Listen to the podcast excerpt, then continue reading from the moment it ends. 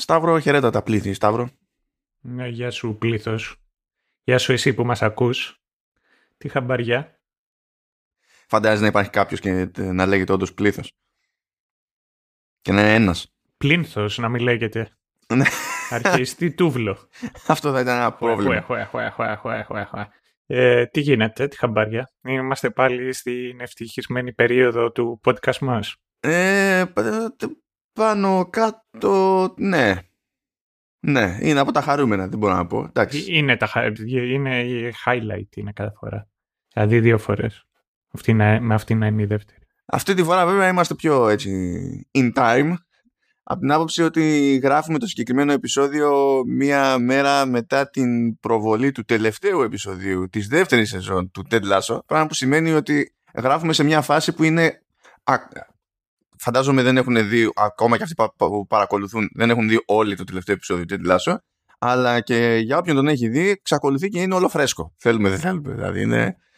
το φέραμε αρκετά κοντά. Εγώ πάτησα ρεκ 10 λεπτά αφού του είδα το τελευταίο επεισόδιο. Πάτησες ρεκ? Ναι, δηλαδή τελείωσα πριν από 10 λεπτά να βλέπω το επεισόδιο. Οπότε ναι, είναι πολύ φρέσκο. Εντάξει. Οπότε στο μυαλό σου θα έχεις λίγο Ζωζέ Μουρίνιο. Πολλά. Έχω πάρα πολλά μέσα στο μυαλό μου. Χαίρομαι πάντως για άλλη μια σειρά που έχει μέσα στο soundtrack της του Surrender Jewels. Κάτι το οποίο με ευχαριστεί κάθε φορά. Έτσι, έχει ο καθένας τα δικά του. Ναι, έχω αδυναμία στο τέτοιο, στο Surrounded Jewels. Όπως έχω και αδυναμία και στο Ted Lasso. Δεύτερη σεζόν Ted Lasso, λοιπόν. Νομίζω θέλει μια-δυο διευκρινήσεις τώρα εδώ πέρα. Διότι η δεύτερη σεζόν είναι ποικιλοτρόπως μεγαλύτερη. Είναι μεγαλύτερη σε αριθμό επεισοδίων. Έχει 12 αντί για 10. Αλλά και με εξαίρεση νομίζω τα πρώτα 1-2 επεισόδια, όλα τα επεισόδια έχουν μεγαλύτερη διάρκεια από τα περσινά. Δηλαδή πλέον τα περισσότερα είναι στα 40 κάτι λεπτά και το τελευταίο νομίζω είναι και 52. Κάτι τέτοιο. Ναι, είναι πιο ζουμπουρλούδικα. Οπότε απλωθήκανε. Το οποίο συνήθως σημαίνει λεφτά.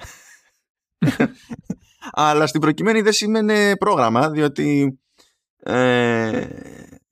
έχουν πει οι άνθρωποι τέλος πάντων ότι ο αρχικός προγραμματισμός για τη δεύτερη σεζόν είχε γίνει από πολύ νωρίς και ήταν πάλι για 10 επεισόδια. Και έσκασε η Apple και είπε μήπως να κάνουμε 12. Ναι.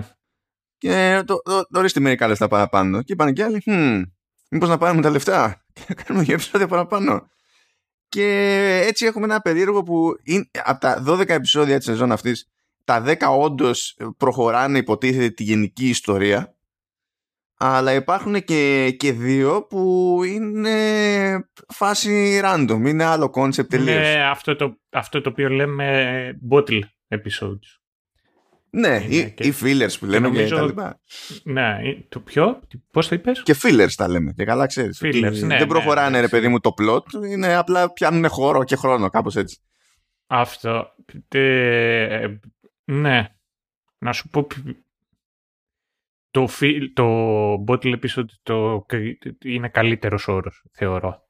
Δηλαδή περιγράφει κάτι καλύτερο από το filler, σαν filler.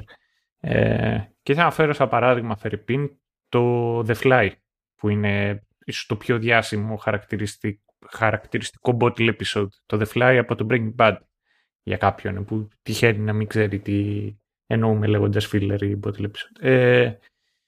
Ναι,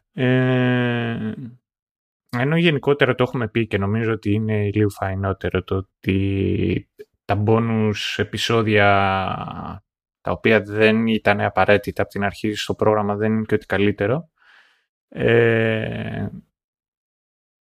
Πώς φαίνεται όμως, πώς λειτουργήσε τώρα? Ήταν κάτι το οποίο σε πείραξε, σε χάλασε, πείραξε το αποτέλεσμα? Δεν πέταξα τη σκούφια μου. Δηλαδή, εντάξει, για να προσανατολιστούν όλοι λίγο, υπάρχει ένα, δηλαδή το ένα από αυτά τα δύο επεισόδια στην ουσία είναι Christmas Special. Και το άλλο επεισόδιο εστιάζει σε ένα χαρακτήρα συγκεκριμένα, ρε παιδί μου, στον Coach Beard. Το τι και πώς και τα λοιπά θα το πούμε παρακάτω. Ναι, όταν έρθει η ώρα. Αλλά ας πούμε, το μεγαλύτερο ερωτηματικό εμένα έχει να κάνει με το χριστουγεννιάτικο το επεισόδιο. Διότι δεν υπήρχε super duper σοβαρός λόγος να βγει τόσο νωρίς. Καταλαβαίνω γιατί δεν μπορούσε να βγει κατόπιν εορτής, διότι υποτίθεται ότι έχουν αλλάξει πράγματα με χαρακτήρες και τα λοιπά στο μεσοδιάστημα, δηλαδή αφού κλείνει η δεύτερη σεζόν, και δεν θα μπορούσαν να πούνε το κρατάμε ως ξέμπαρκο και θα το βγάλουμε τέλη Νοεμβρίου, ξέρω εγώ, ή αρχές Δεκεμβρίου στην υπηρεσία. Δεν θα λειτουργούσε.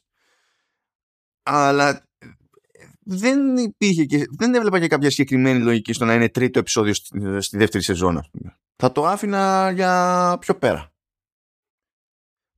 Αυτό με του Beard τουλάχιστον, ενώ μπορεί να είναι ως προς προς τη γενικότερη πλοκή, μπορεί να είναι ξέμπαρκο, δηλαδή δεν οδηγεί τα πράγματα κάπου, αλλά τουλάχιστον συνδεόταν με ένα συγκεκριμένο γεγονός στην πορεία της σειράς και τα λοιπά, και θα λειτουργούσε μόνο άμα κουμπονεκεί, ξέρω εγώ. Οπότε εκεί το πιάνω σαν τοποθέτηση, παιδί μου, του επεισοδίου. Και εννοείται ότι και τα δύο έχουν διαφορετικό ύφος, δεν έχουν το απόλυτα τυπικό ύφος του Ted Lasso σαν show. Οπότε εκεί πέρα βλέπουμε λίγο, ξέρεις, και με το τι προσδοκίες έχει ο άλλος που το βλέπει. Αν κάποιος βλέπει μια σειρά επειδή θέλει οπωσδήποτε αυτή την αίσθηση που έχει συνηθίσει από τη σειρά, μπορεί να τσινήσει λίγο. Και τώρα, όχι επειδή θα του αρέσει ή δεν θα του αρέσει, απλά, ρε παιδί μου, ξέρω ότι μπορεί κάποιος να βλέπει μια σειρά σαν τον Ted Lasso για να πει ότι, κοίταξε να δεις, εγώ το έχω αυτό για να μου φτιάχνει το κέφι. Και να δει μετά το επεισόδιο με τον Coach Beard, που δεν είναι κάτι και καλά αρνητικό, δεν είναι κάτι σου τσακίζει ψυχολογία, αλλά είναι άλλο πράγμα. Και μόνο και μόνο για τη διαφορά αυτή, την απόσταση αυτή από το τυπικό, ας πούμε, να ενοχληθεί. Εντάξει, αυτό πιστεύω ότι είναι θέμα ανθρώπου περισσότερο. Αλλά αυτές είναι οι πρόχειρές μου σκέψεις για αυτά τα δύο. Εσύ έχεις κάτι να μοιραστείς σε αυτό το στάδιο? Ναι, έχω κάτι. Εγώ πάντα έχω να μοιραστώ πράγματα. Λοιπόν, βέβαια, γενικότερα νομίζω ότι αυτό ήταν το theme της φετινής σεζόν. Τα θέματα με τα οποία καταπιανόταν. Τα οποία ήταν πιο σοβαρά από ό,τι ήταν την προηγούμενη σεζόν, και θεωρώ όμως ότι γενικότερα τα αντιμετώπισε με καλό τρόπο η ίδια η σειρά. Και δεν ήταν ότι μονάχα αυτό με ευχαρίστησε εμένα σαν θεατή, ήταν κάτι το οποίο το θεωρώ θετικό γενικότερα, διότι είδα ότι η σειρά μεγαλώνει, οριμάζει, να το θέσω έτσι, και ταυτόχρονα κάθεται και κάνει και αναφορές κιόλας και η ίδια η σειρά μέσα στην ίδια σειρά, ότι μεγαλώνοντας με τι θα πρέπει να μεγαλώσεις. Το πώς πρέπει να προσεγγίζεις τις αλλαγές και τις διαφορές. Και αυτό γενικότερα το θεωρώ ένα καλό γεγονός. Να ρωτιέμαι βέβαια πώς θα συνεχιστεί και αν θα συνεχιστεί και τα λοιπά. Σίγουρα δεν ήταν μία από τα ίδια. Μάλιστα σε συγκεκριμένα σημεία στα οποία ήταν μία από τα ίδια, γινόταν σε συγκεκριμένο time frame μια παρόμοια κατάσταση με την προηγούμενη σεζόν, έγινε η σειρά μετά και το ανέφερε. Τελειώνοντας λέγοντας, θα λέμε και του χρόνου. Ναι, θυμάμαι ακριβώς η σκηνή στην οποία αναφέρεις. Ναι. Okay. Οπότε, δεν ξέρω, εγώ θέλω να σου πω αυτή τη στιγμή κιόλας και μια πρώτη εντύπωση. Για πάμε. Για αυτούς οι οποίοι δεν έχετε ακόμα τελειώσει τη σεζόν και ίσως θα θέλετε να ακούσετε και εμάς τις πρώτες μας εντυπώσεις και πώς μας φαίνεται. Να σου πω την αλήθεια, είναι ένα μυστήριο, διότι μπήκα στην πρώτη σεζόν χωρίς να έχω καμία προσδοκία και την τελείωσα έχοντας το πύχη πάρα πολύ ψηλά. Και έχοντας το πύχη πάρα πολύ ψηλά και έχοντας προσδοκίες, δεν ήξερα πώς να προσεγγίσω αυτή τη σεζόν.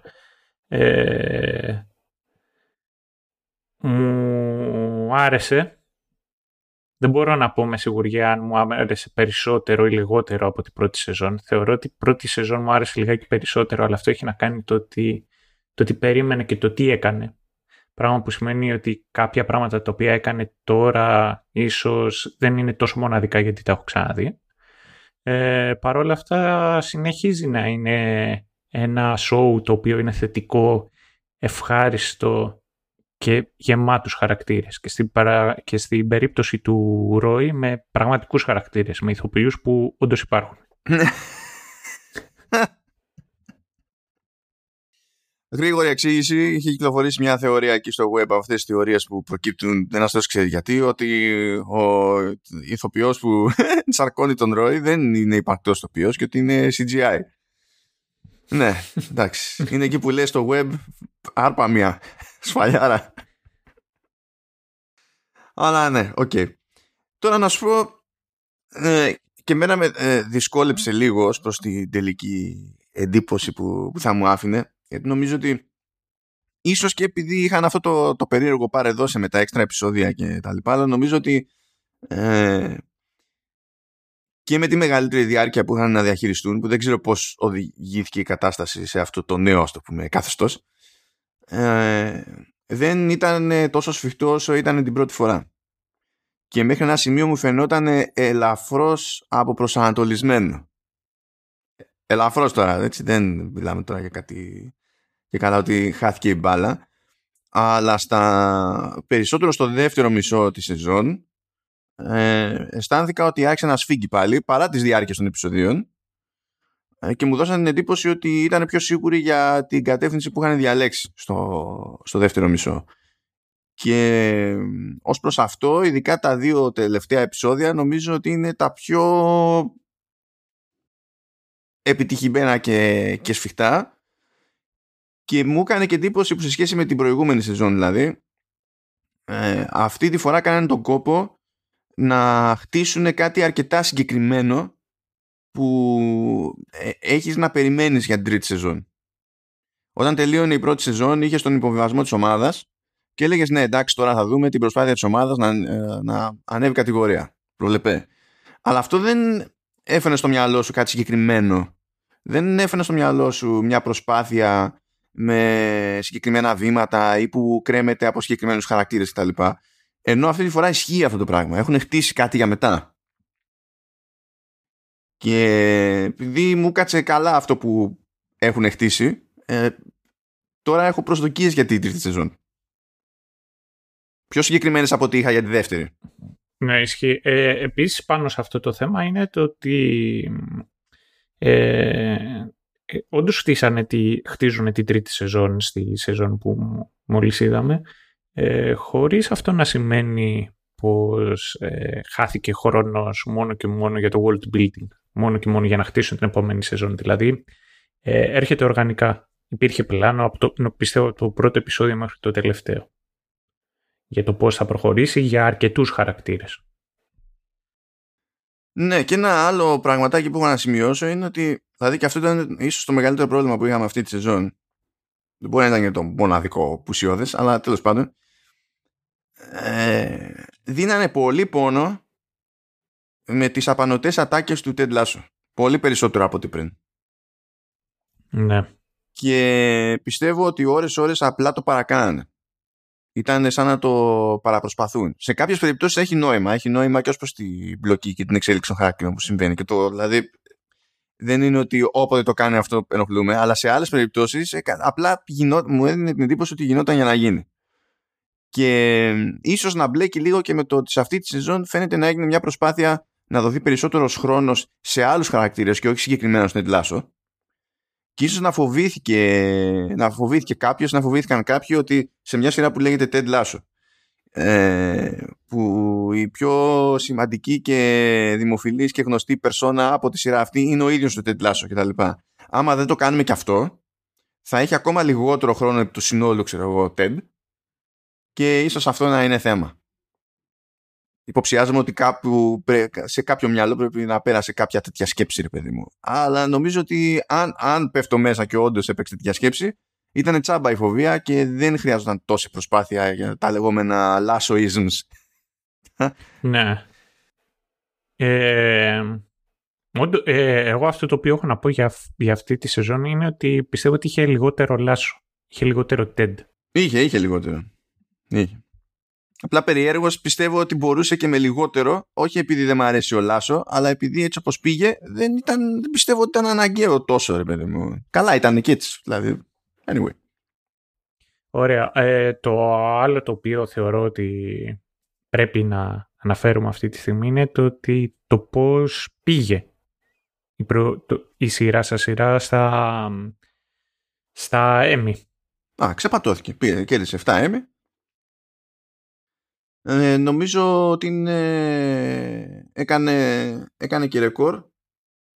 Νομίζω ότι πρώτη φορά κομική σειρά παίρνει με τη μία από την πρώτη σεζόν Emmy για καλύτερη κομική σειρά και νομίζω ότι και είναι πρώτη φορά που κομική σειρά παίρνει τόσα μαζεμένα Emmy σε μία χρονιά. Αλλά εντάξει, κέρδισε ο Ted, κέρδισε ο Roy, κέρδισε η Ρεμπέκα, κέρδισε η σειρά ίδια. Δηλαδή ήταν προβλεπέ. Δηλαδή η αλήθεια είναι λυπήθηκα λίγο μέσα στην καρδούλα μου, ήθελα να πάρει κάτι ο Higgins. Ο Higgins, ναι. Ναι, ισχύει. Είναι ζωγραφιάς. Αυτός είναι η πραγματική μασκότ, όχι το σκυλάκι που έχουν στο Richmond. Αυτός είναι η πραγματική μασκότ, πιστεύω. Δηλαδή, εντάξει. Θυμίζει και λίγο Pug. Ναι, ναι. Θυμίζει πολλά πράγματα βασικά ο Higgins. Anyhow. Λοιπόν, να μπούμε εδώ σε μια σειρά για να προχωρήσουμε και στα τις πλοκές και τα συναφή και σε πιο συγκεκριμένα σχόλια. Η αλήθεια είναι ότι δεν έχω να πω κάτι ιδιαίτερο για το soundtrack αυτή τη φορά. Λίγα τα κομμάτια, μικρό το playlist. Δηλαδή φανταστείτε ότι είναι 6 κομμάτια, 10 λεπτά όλα και όλα. Είναι περισσότερο διεκπαιρεωτικά και πάλι τα μουσικά θέματα. Δεν προσπαθούν να αντίσουν τόσο τη σειρά με ένα μουσικό χαρακτήρα χ, όσο προσπαθούν να συμπληρώνουν και να συνοδεύουν κάποιες στιγμές με τον α ή το β τρόπο. Γι' αυτό και όλα τα περισσότερα tracks είναι πάρα πολύ μικρά σε διάρκεια. Βέβαια, έχω ένα 5 λεπτό εδώ πέρα που λέγεται Football is mostly live και θα σηκώσει εξήγηση παρακάτω. Δεν θα το εξηγήσω εδώ πέρα. Επειδή δεν θυμάμαι άμα το είχαμε σχολιάσει στο προηγούμενο επεισόδιο που είχαμε κάνει για την πρώτη σεζόν. Το theme της σειράς. Ναι. Πώς σου κάθεται? Δεν μου αρέσει καθόλου. Και εμένα δεν μου αρέσει καθόλου. Το θεωρώ δηλαδή ατέριαστη αποτυχία. Είναι κάτω από αδιάφορο. Ναι. Όχι, καθόλου. Δηλαδή δεν μου αρέσει καθόλου.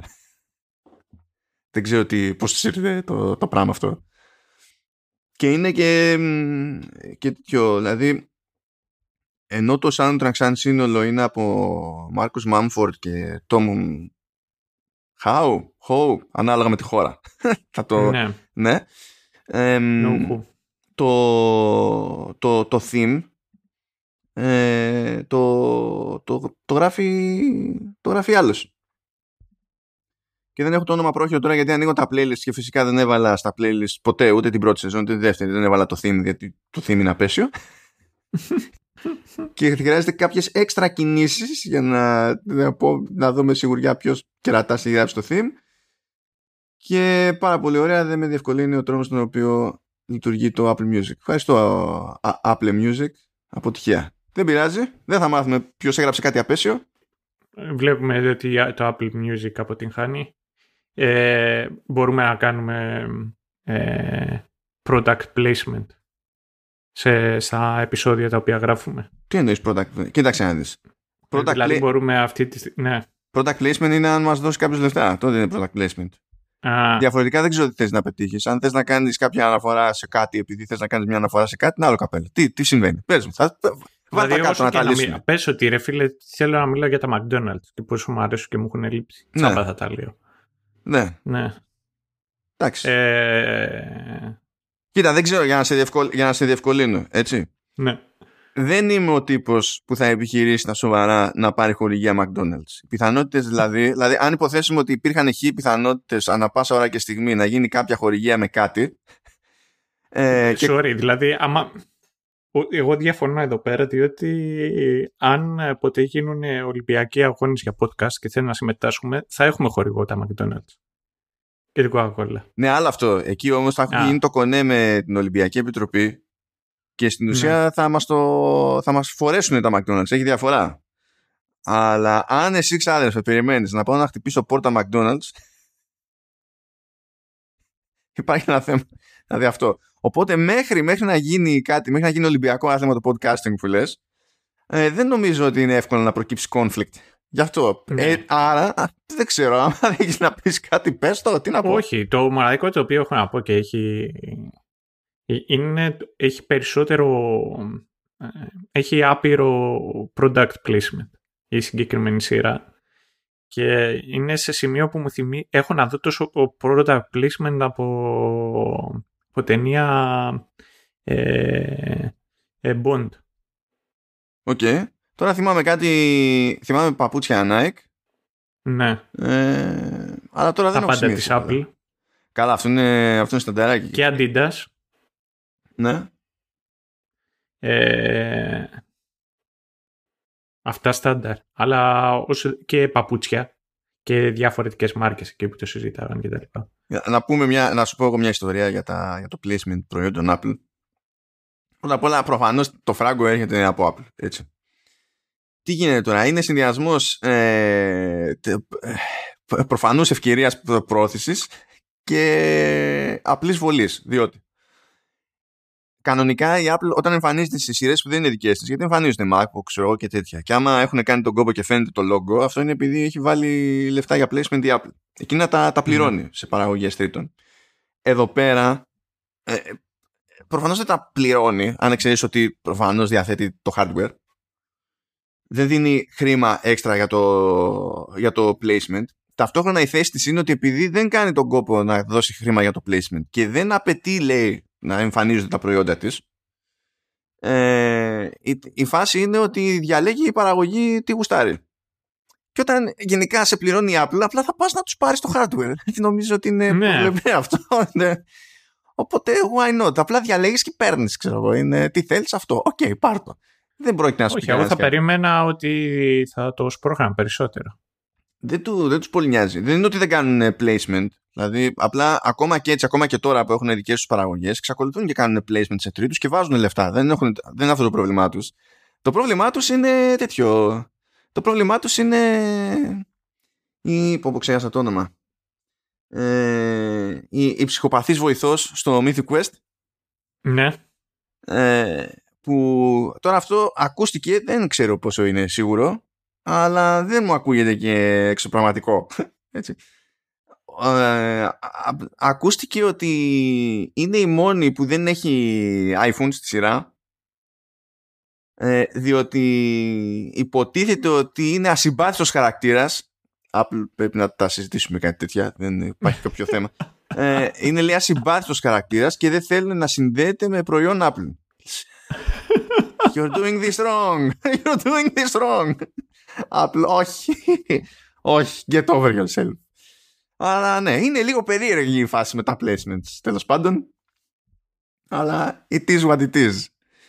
Ναι, ναι, ναι. Anyway, αν δεν έχεις κάτι άλλο να πεις για McDonald's, θες να πούμε στη σειρά? Έχω πολλά να πω για McDonald's, αλλά για λες, για πες. Ωραία, αρχίζουμε, παιδιά, με τα σποιλέρια. Αν και τώρα, εντάξει, το πρώτο επεισόδιο νομίζω είναι λίγο σχετικό αυτό. Αλλά περιέργως για Ted Lasso και πρώτο επεισόδιο Ted Lasso, όλα ξεκινάνε με ένα θάνατο. Διότι πάει. Τι ήτανε, πέναλτι ή φάουλ ήτανε? Πέναλτι, δεν ήτανε? Πέναλτι. Ναι, πάει να χτυπήσει εκεί ένα πέναλτι ο Ντάνι Ρόχας και η μπάλα πηγαίνει στο σκύλο που είναι μασκότ του Ρίτσμοντ και πεθαίνει επί τόπου ο σκύλος. Και υπάρχει. Δεν είναι καλό.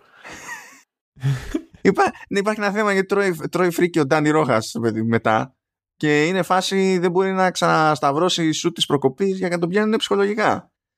Το παίρνει πάρα πολύ βαριά και το football is life, το σλόγγαν του, μετατρέπεται σε football is death. Είναι κατευθείαν, τα έχει διαλύσει όλα. Ακόμα και στο press conference μετά το match, ας πούμε, είναι ο Ted και μιλάει με τους δημοσιογράφους για τη φάση με το σκυλί, ξέρω εγώ, και τέτοια. Και ο Ted, επειδή είναι ο Ted, ξαφνικά το κάνει να είναι πιο σοβαρό, δηλαδή πιο σοβαρό. Πιο γήινο από ό,τι φαίνονταν ότι θα είναι, και λέει, ρε παιδί μου, things in life that make you cry just for knowing they existed and then cry knowing they're gone. These things come into our lives to get from one place to a better place and I hope we helped Earl, που είναι ο σκύλος, ο Earl, ήταν ο σκύλος, do just that. Εν τω μεταξύ, τον Ντάνι Ρόχας ψυχολογικά κατευθείαν. Βλέπουμε ότι η ομάδα έχει και μια προσθήκη εκεί πέρα. Είναι ο Γιάν Μας, είναι ένας Ολλανδός. Αυτός ο αγαπημένος μου. Ναι.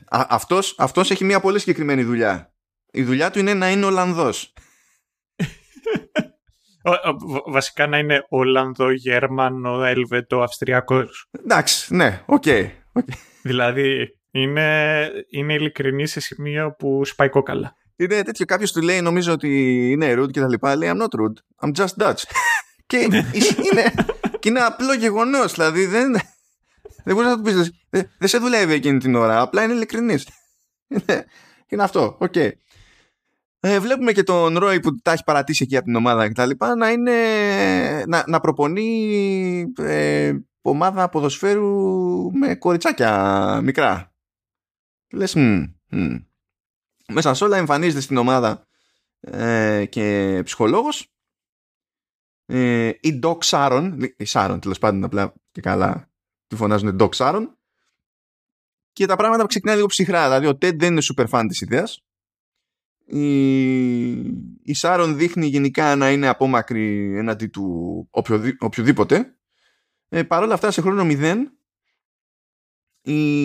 οι παίκτες φαίνονται να μπαίνουν στον κόπο, ρε παιδί μου, και να νιώθουν ότι είναι βοήθεια ουσίας η Doc Sharon.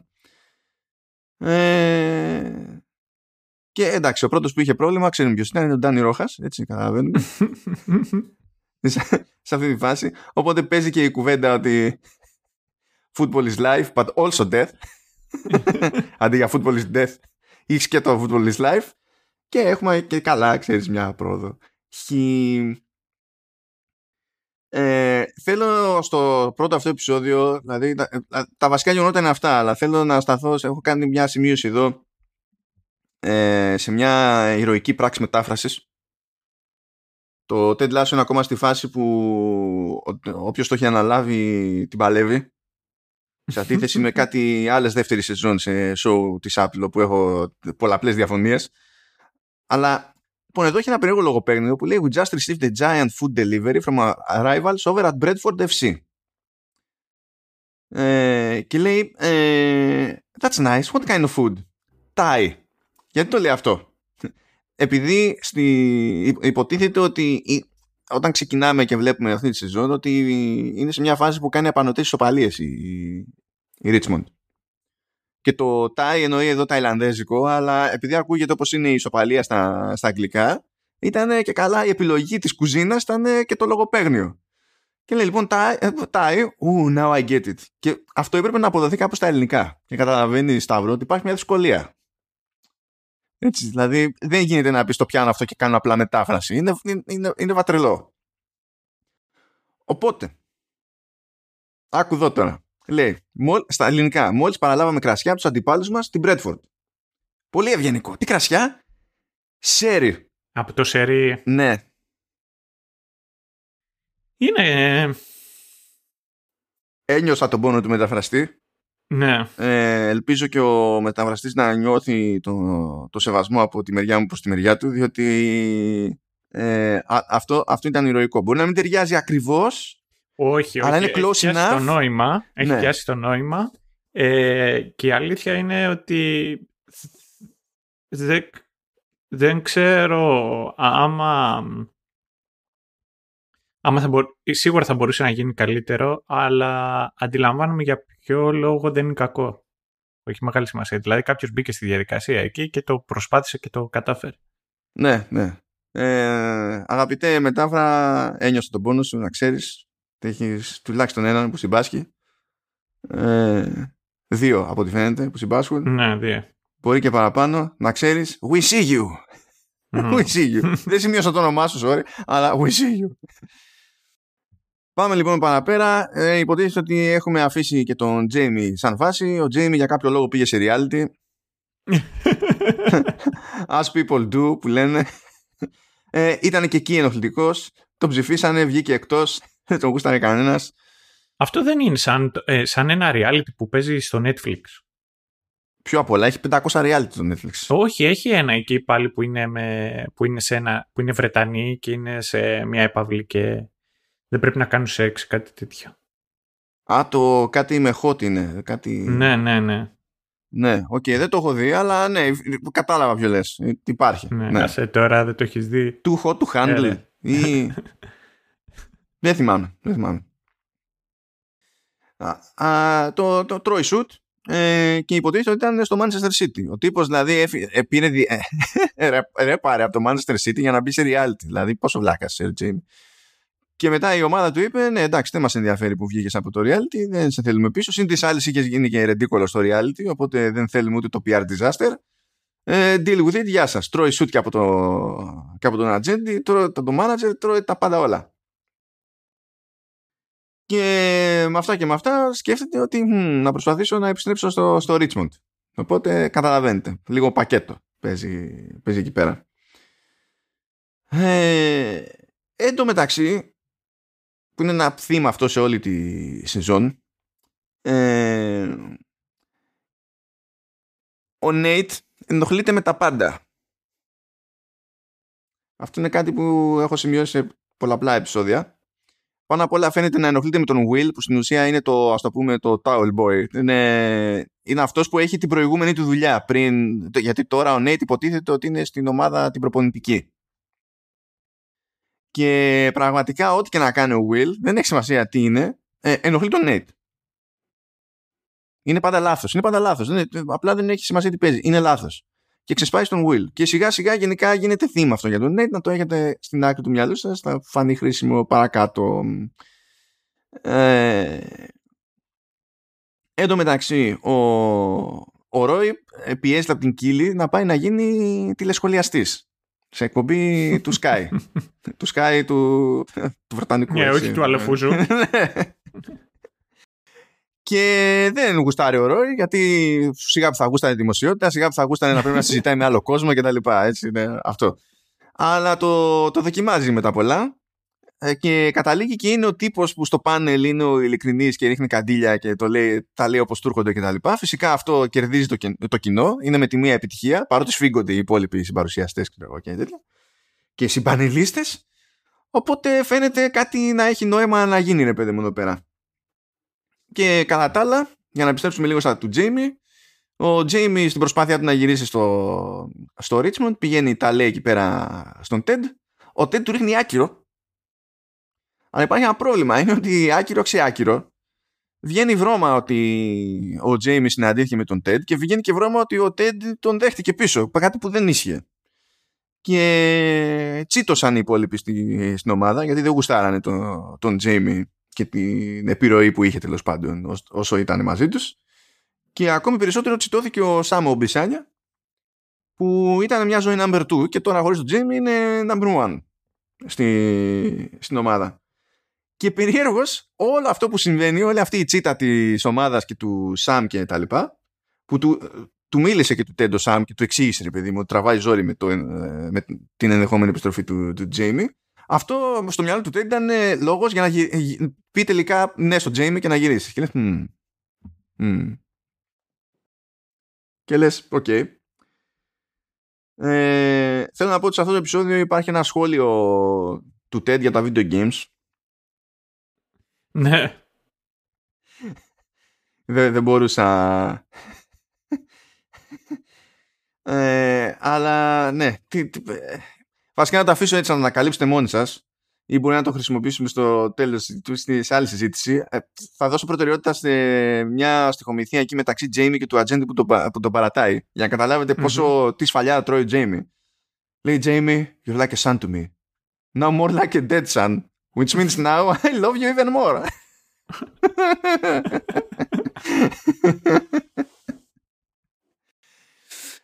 Αυτό, και μπορούμε να προχωρήσουμε. Γιατί άμα πάρω τις υπόλοιπες μου σημειώσεις εδώ να τελειώσουμε ποτέ.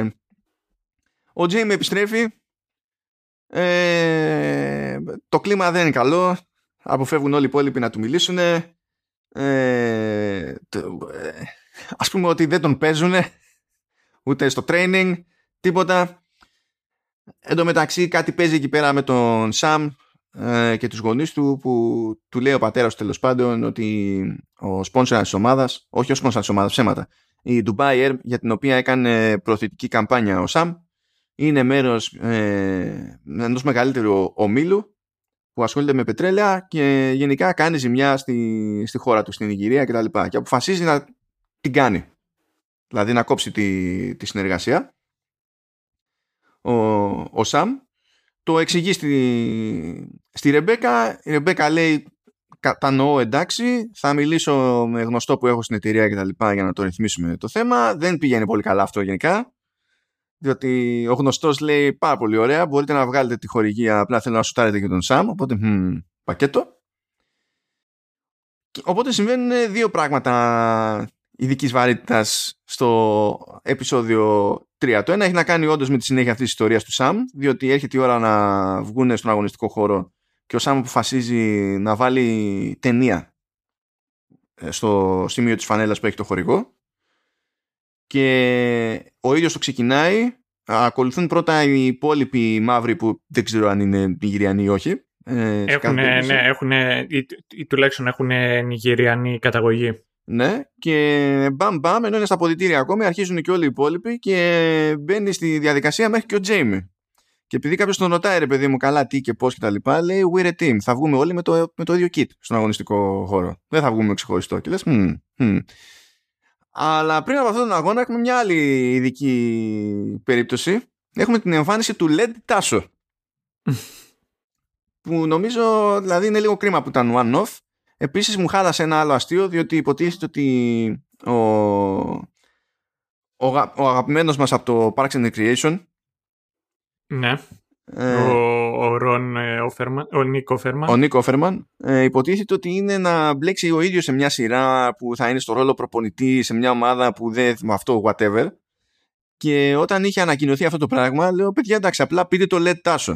Και το επόμενο επεισόδιο που βγήκε από Ted Lasso, που ήταν αυτό, έχει storyline με Led Tasso και λέω: δεν έλεγα τίποτα άλλο. Να βγάλουμε κανένα φρακάκι, ξέρω εγώ, να βάλουμε κανένα στοίχημα της προκοπής. Ο Led Tasso υποτίθεται ότι είναι.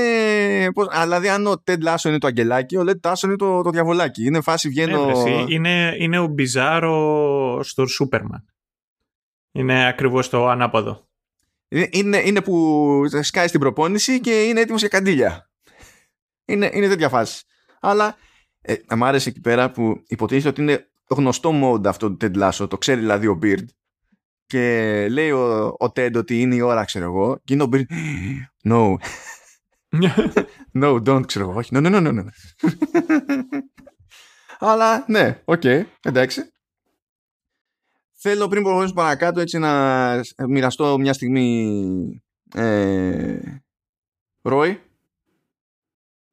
που του λένε εκεί πέρα για την ανιψιά. Λέει: She really loves you. Και κλασικός Ρόι λέει: I know, it's fucking annoying. Απλά έτσι πάλι το λέω για την ιστορία. Αυτό μπλέκει με ένα storyline που ξεκινάει εδώ πέρα, που δείχνει τέλος πάντων ότι μπορεί ο Ρόι να είναι αυτός που είναι, αλλά ταυτόχρονα έχει μια πολύ καλή σχέση με ένα μικρό κοριτσάκι που είναι η ανιψιά του. Και σε αυτό το στάδιο βοηθάει και τη Ρεμπέκα να ισιώσει λίγο τη σχέση της με τη δική της την ανιψιά. Βαφτιστήρα. Α, ναι, βαφτιστήρα, συγγνώμη. Οπότε χωράει εδώ πέρα ένα άλλο... μια άλλη δόση έτσι σοφίας από τον Ρόι που λέει: Kids don't want parades every day. They just want to be part of our lives. Little idiots. Και ναι, καταλαβαίνετε. Είναι χαλαρά. Προχωράμε και τώρα φτάνουμε στο Christmas special, το οποίο δεν πάει πουθενά την μπλοκή. Είναι στημένο σε ένα επεισόδιο το οποίο κάποιος, άμα του κάνει κλικ, μπορεί να βλέπει κάθε χριστουγεννιάτικη περίοδο κατ' επανάληψη. Όπως συνήθως έτσι είναι στημένα τα Christmas specials. Και περιέργως το κομμάτι όλο αυτό μπλέκει περισσότερο με τον Higgins και με τον Ted. Με τον Ted μάλλον. Με τον Higgins και τον Roy. Όχι τόσο με τον Ted. Ο Ted υποτίθεται ότι είναι στην κατήφια. Και τον μαζεύει η Ρεμπέκα από ένα σημείο και έπειτα και πηγαίνουν και μοιράζουν μαζί δώρα και στο τέλος καταλήγουν και τραγουδάνε έξω από το σπίτι του τον Higgins κτλ. Αλλά Από τη μεριά των Higgins υποτίθεται ότι κάνουν κάθε χρόνο ένα χριστουγεννιάτικο γεύμα και συνήθως έρχονται ως καλεσμένοι παίχτες που είναι μεταγραφές από το εξωτερικό, άρα μακριά από τις οικογένειές τους, και τους φιλοξενούν οι ίδιοι, άσχετα με το αν είναι από χώρες και θρησκείες που γιορτάζουν τέλος πάντων τα Χριστούγεννα, και άσχετα με το ακόμα και αν τα γιορτάζουν αν είναι απολύτως συμβατά τα σχετικά έθιμα κτλ. Οπότε βλέπουμε μια φάση που έρχονται από διάφορες χώρες, φέρνει ο καθένας κάποιο φαγητό, ας πούμε, που μπορεί να είναι χαρακτηριστικό χριστουγεννιάτικο στη χώρα του κτλ. Και η φάση είναι γενικά μια ωραία ατμόσφαιρα. Αλλά απ' την άλλη υπάρχει ο Ρόι μαζί με την Κίλη και την ανιψιά τη Φίμπη, την οποία Φίμπη κοροϊδεύει ένα αγόρι στο σχολείο που λέγεται Μπερνάρντ, γιατί λέει έχει αναπνοή που βρωμάει. Αυτό είναι το βασικό story στο Christmas Special, δεν το πιστεύετε ή το όχι, διότι αποφασίζει, πρώτα απ' όλα ενοχλείται ο Ρόι, σου λέει ποιος κερατάς, σου λέει εσένα έτσι, να πάμε να το σπάσουμε στο ξύλο. Τελικά δεν γίνεται αυτό ακριβώς. Και ψάχνω τον δοντίατρο. Γιατί η Κίλη, αν θυμάμαι καλά, λέει ότι με κάτι τέτοιο να παίζει εκεί πέρα. Και πηγαίνουν χριστουγεννιάτικα, υποτίθεται, και προσπαθούν να πετύχουν οδοντίατρο. Βρίσκουν οδοντίατρο, βρίσκουν λύση για τη δυσοσμία της Φίμπη, και τελικά πηγαίνουν και στο σπιτάκι του Μπερνάρντ και λύνουν και την παρεξήγηση και συμφιλιώνονται και τα παιδάκια. Σε μια σκηνή που θυμίζει Love Actually. Αν που έχει τις κάρτες με τα... Ναι, αλλά είναι Roy Actually ο τρόπος με τον οποίο συμπεριφέρεται. Εδώ θέλω να πετάξω μια ατάκα του αγαπημένου μας Ολλανδού, εκεί που είναι φιλοξενούμενος στο Higgins. Λέει «Back home, what does Christmas make you think of?» Και όντας Ολλανδός, λέει ο άλλος «Colonization».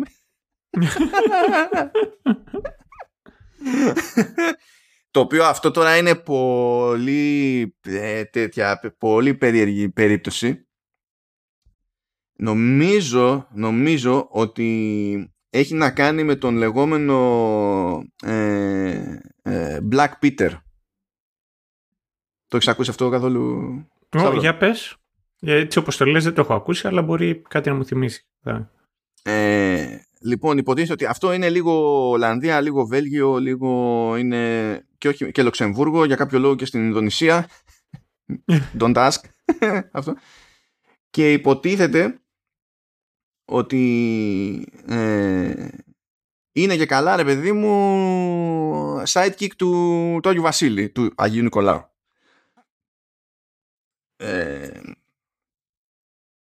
Και υποτίθεται ότι αυτός πάντα, ρε παιδί μου, σαν χαρακτήρας εμφανίζεται όταν είναι να ντυθεί κάποιος και καλά και να είναι ο μαύρος Πιτ, ότι κάνει blackface.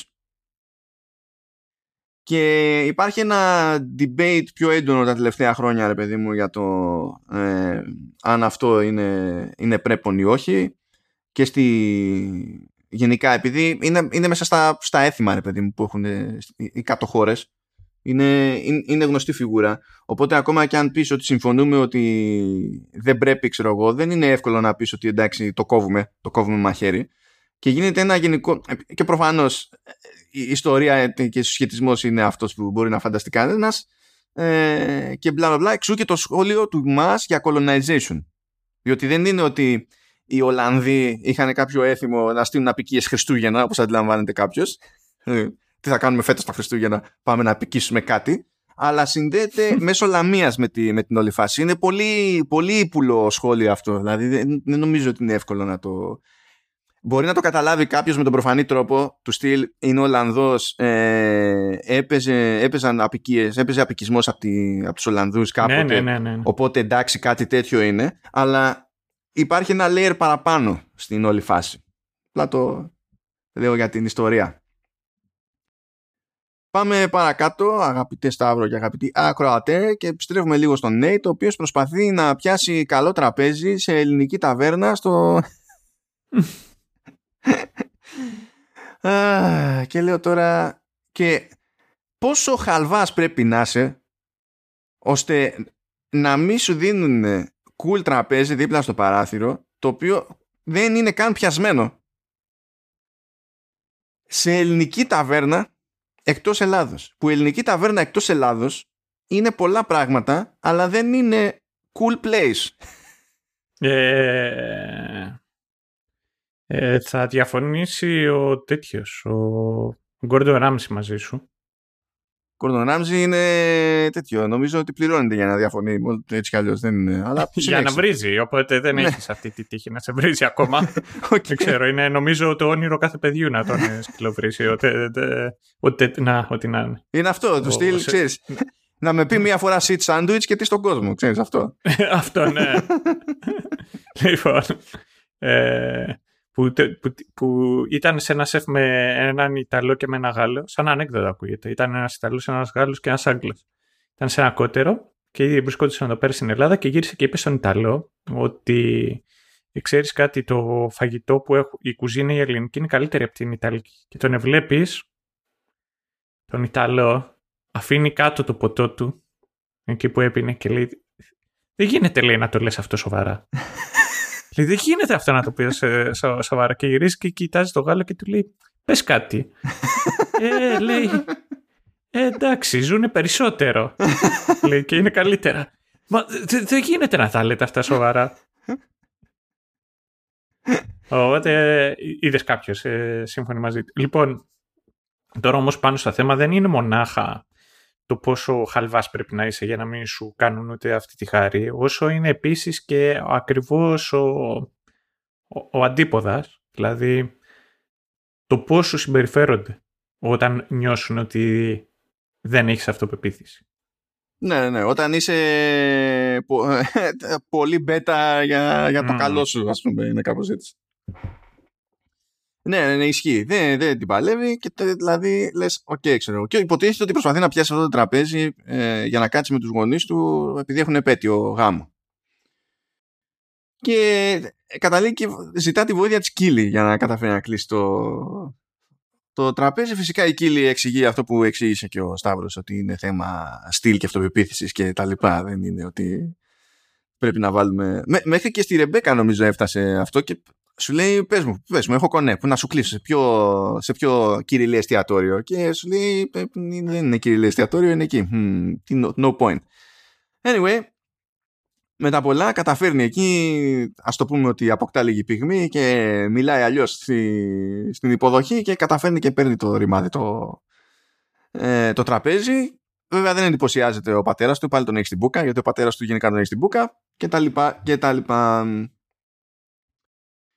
Τι άλλα ζητήματα έχουμε? Έχουμε τον Ρόι να φεύγει από το Sky, διότι συνειδητοποιεί ότι δεν την παλεύει.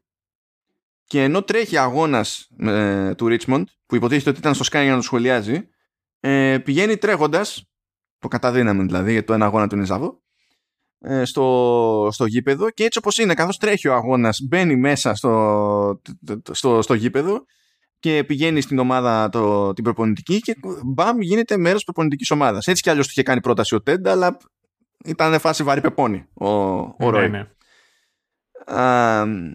Και παράλληλα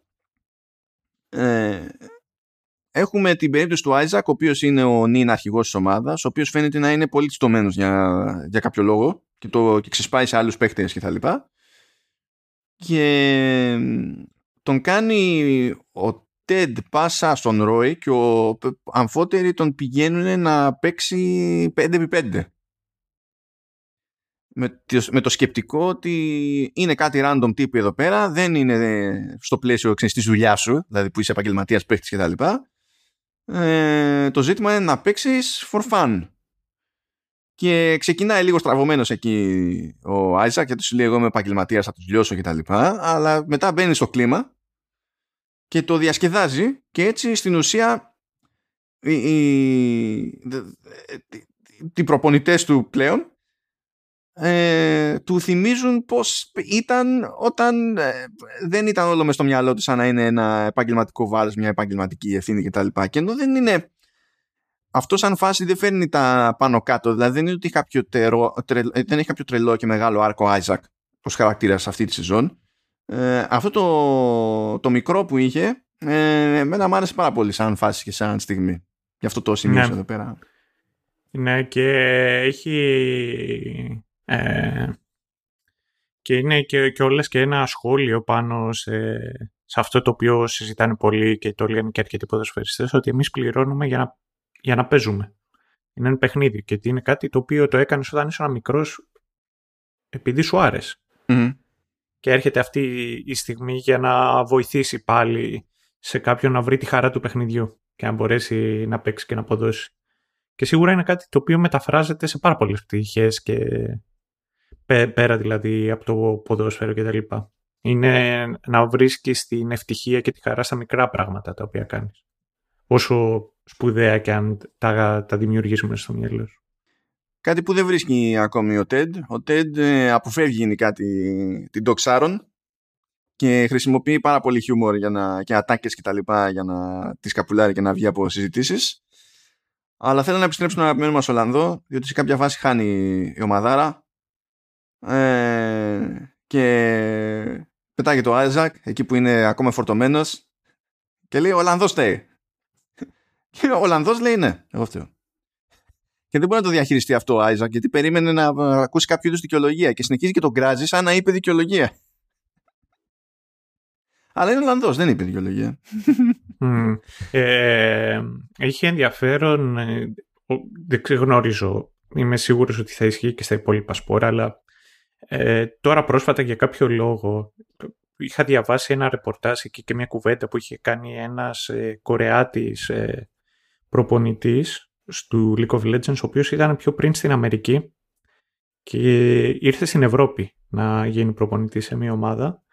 Και κάθισε και σχολίασε μια ομάδα η οποία αποτελείται κυρίως από Γερμανοδανούς. Δεν θυμάμαι τι άλλο έχει, αλλά αυτό αποτελείται ως επιτοπλίστων από αυτές τις εθνικότητες.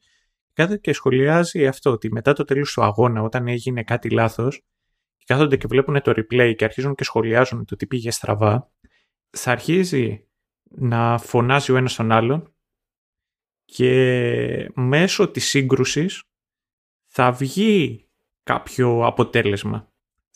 Θα υπάρξει μια κοινή απόφαση, θα μπορέσουν να επικοινωνήσουν. Και σχολιάζει και λέει ότι αν στις ΗΠΑ οι παίκτες για κάποιο λόγο ένας το έρχανε στον άλλον, θα φεύγαν από το δωμάτιο, δεν θα τσακωνόντουσαν ποτέ, αλλά θα αρνούταν να μιλήσει ο ένας στον άλλον. Για αυτό που περιέγραψε ο Σταύρος αυτή τη στιγμή, τουλάχιστον για το καλό το ενδεχόμενο, το ότι μέσα από τη σύγκρουση οδηγούμαστε κάπου και η σύγκρουση μπορεί σε δύο περιπτώσεις να είναι εργαλείο, για αυτό το λόγο random πολιτικό σχόλιο υπάρχει αριστερά και η δεξιά. Όχι επειδή η αριστερά έχει δίκιο και η δεξιά έχει δίκιο, αλλά για να γίνεται μια μανούρα και να καταλήγουμε κάπου. Το οποίο φυσικά δεν λειτουργεί στη πραγματική ζωή και φτάνουμε στα φαινόμενα σαν και το δεύτερο που ανέφερε ο Σταύρος, το ότι απλά δεν μιλούνται μεταξύ τους. Και δεν οδηγούμαστε πουθενά. Τέλεια. Να πούμε ότι η φρίκη του Νέιτ συνεχίζεται, διότι βλέπει ότι έρχεται ο Ρόι στην προπονητική ομάδα και φαίνεται, δεν λέει κάτι, φαίνεται το σφιξιμό του στυλ, μπαίνει άλλος ένας εδώ στο group, τι σημαίνει αυτό για την αξία που έχω εγώ και τα λοιπά. Και είναι σφυγγόμαστε. Προχωράμε όμως για να φτάσουμε στη μέση τη σεζόν και βρίσκουμε το Richmond να έχει ξεφύγει από τις ήττες και τις ισοπαλίες και να έχει κάτι απανωτές νίκες. Θέλω να πω ότι εδώ πέρα, άμα ήταν αμερικανική παραγωγή, θα είχε αφαιρώσει ένα μάτσο επεισόδια να μας δίνει τις νίκες. Εδώ πέρα απλά μαθαίνουμε ότι έγιναν. Ναι.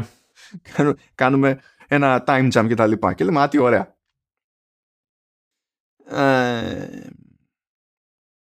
Πολλά πράγματα γίνονται λίγο περίεργα εδώ πέρα. Έχουμε τέλος πάντων υποτίθεται ότι είχε αγώνα το Richmond για το FA Cup και πρέπει να ετοιμαστεί η ομάδα γι' αυτό. Στην προετοιμασία ο Ρόι απλά αγνοεί τον Τζέιμι, του στυλ προπονώ οποιονδήποτε άλλον εκτός από σένα. Και νομίζω όταν του λέει ο Τεντ και τα λοιπά ότι κοίταξε να δεις έτσι και έτσι, λέει πόσο είναι, έχουμε τόσους παίχτες, ένας είναι αυτός, είναι το ένα τάδε ξέρω εγώ κλάσμα από την αμοιβή μου, αφαίρεσέ το. Εγώ δεν το προπονώ, ξέρω εγώ. Τραβάει κάτι ζόρια εκεί με τα κομμενικά ο Beard, τα οποία μονίμως υπονοούνται και δεν ξεκαθαρίζονται. Και κάπως τέλος πάντων στην όλη φάση εξακολουθεί και περίεργη φάση με τον Jamie και την ομάδα, αλλά βγαίνει ένα συμπέρασμα που λέει Jamie needs to still be a prick but only when appropriate, και το εννοούν αγωνιστικά, ρε παιδί μου, ότι επειδή έχει μαζευτεί, έχει σφιχτεί λόγω της αντιμετώπισης που έχει από την ομάδα, και στο μέτρο που έχει καταλάβει και ο ίδιος γιατί έχει αυτή την αντιμετώπιση, γιατί είναι λίγο φλού εκεί πέρα στο κεφάλι του κάποια πράγματα, ότι αυτό επηρεάζει την αγωνιστική του απόδοση και συμπεριφορά κτλ. Και βγαίνει ότι το ότι είναι σπαστικός μπορεί να είναι χρήσιμο στον αγωνιστικό χώρο, και φτάνουμε σε αυτό έτσι το συμπέρασμα. Αλλά έχει τη ώρα για το ματσάκι. Και εντάξει, κάπου στην πορεία του μάτς παθαίνει κρίση πανικού ο Τεντ, και την κάνει. Η Ρεμπέκα το καταλαβαίνει, γιατί από την περασμένη σεζόν είναι που, αν θυμάται κάποιος, η Ρεμπέκα τον είχε βρει πάνω σε κρίση πανικού και τον είχε βοηθήσει και δεν είχε πει τίποτα σε κανέναν. Το μάτς υποτίθεται σε εκείνη τη φάση είναι 1-1 και οι υπόλοιποι της προπονητικής ομάδας δεν μπορούν να καταλήξουν σε κάποιο είδους τακτική, και πετάγεται εκεί ο Νέιτ και λέει θα βάλουμε την ομάδα να παίξει άμυνα. Στην ουσία εννοεί ο ποιητής να παίξει άμυνα και να πάμε για αντεπιθέσεις. Στο χειρότερο να έχουμε την ισοπαλία στο σίγουρο, μην πάθουμε καμιά μεγάλη νύλα και ό,τι κάτσει. Και τελικά κάθεται αυτή η φάση, βγαίνει μια αντεπίθεση, σκοράρει ο Τζέιμι. Κλασική εντωμεταξύ τακτική αυτή του Μουρίνιο, του Park the Bus. Αυτό. Δηλαδή. Ποιος Μουρίνιο, εδώ πέρα υπήρχε Εθνική Ελλάδα, σε παρακαλώ τώρα. Αυτό δεν είναι. Αυτό είναι Park the Parthenon. Γιατί δεν κουνιόταν κιόλας ποτέ. Σε παρακαλώ, θες να πεις ότι είναι άψογο, ήταν ο Δέλλας, ο Τραγιάνος Δέλλας. Κολοσσός. Ήταν, κολοσσός της Ρόδου και έτσι. Ναι, αυτό, νομίζω δεν. Δηλαδή μπορεί να λέει ό,τι θέλει ο Μουρίνιο, αλλά η εθνική τότε λειτουργήσε σε άλλο scale. Είπε θα σας δείξω εγώ πώς γίνεται αυτό. Anyway... και τέλος πάντων σκοράρει ο Τζέιμι, παίρνει το ματσάκι, πηγαίνει στην επόμενη φάση του FA Cup και τα λοιπά. Και στα διαπροσωπικά βλέπουμε ότι ο Τεντ έχει πάει στο γραφείο της ψυχολόγου και έχει κουρνιάσει εκεί πέρα σε ένα καναπέ και τον βρίσκει εκεί πέρα η ψυχολόγος, και εν τω μεταξύ μαθαίνουμε ότι ένα λησβερίσι που έχει μέσω της εφαρμογής Banter η Ρεμπέκα με κάποιον που φαίνεται ότι τα πάνε καλά στην επικοινωνία κτλ., ότι αυτός ο κάποιος είναι ο Σαμ, ο οποίος είναι παίχτης της ομάδας της, που είναι λίγο είναι λίγο πρόβλεμ.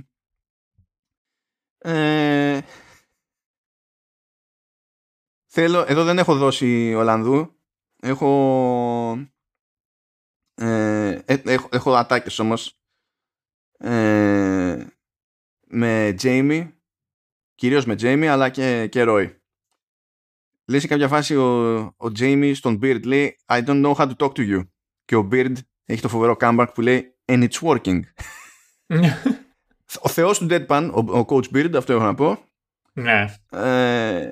Με αυτά και με αυτά ο Jamie, για να έρθει εκεί να γλυκάνει λίγο η φάση με τον Roy, δέχεται κάποια μαθήματα και του λέει κοίταξε να δεις, λέει απλά άρχισε να συμφωνείς με αυτά που σου λέει ο Ρόι. Και όντως αυτό κάνει. Και ο Ρόι το συνειδητοποιεί. Δηλαδή πρώτα του κάνει από πού και ως πού συμφωνεί. Το συνειδητοποιεί. Αρχίζει και τον κράζει, τον βρίζει τον Τζέιμι. Συνεχίζει και συμφωνεί ο Ρόι. Τσιτώνονται.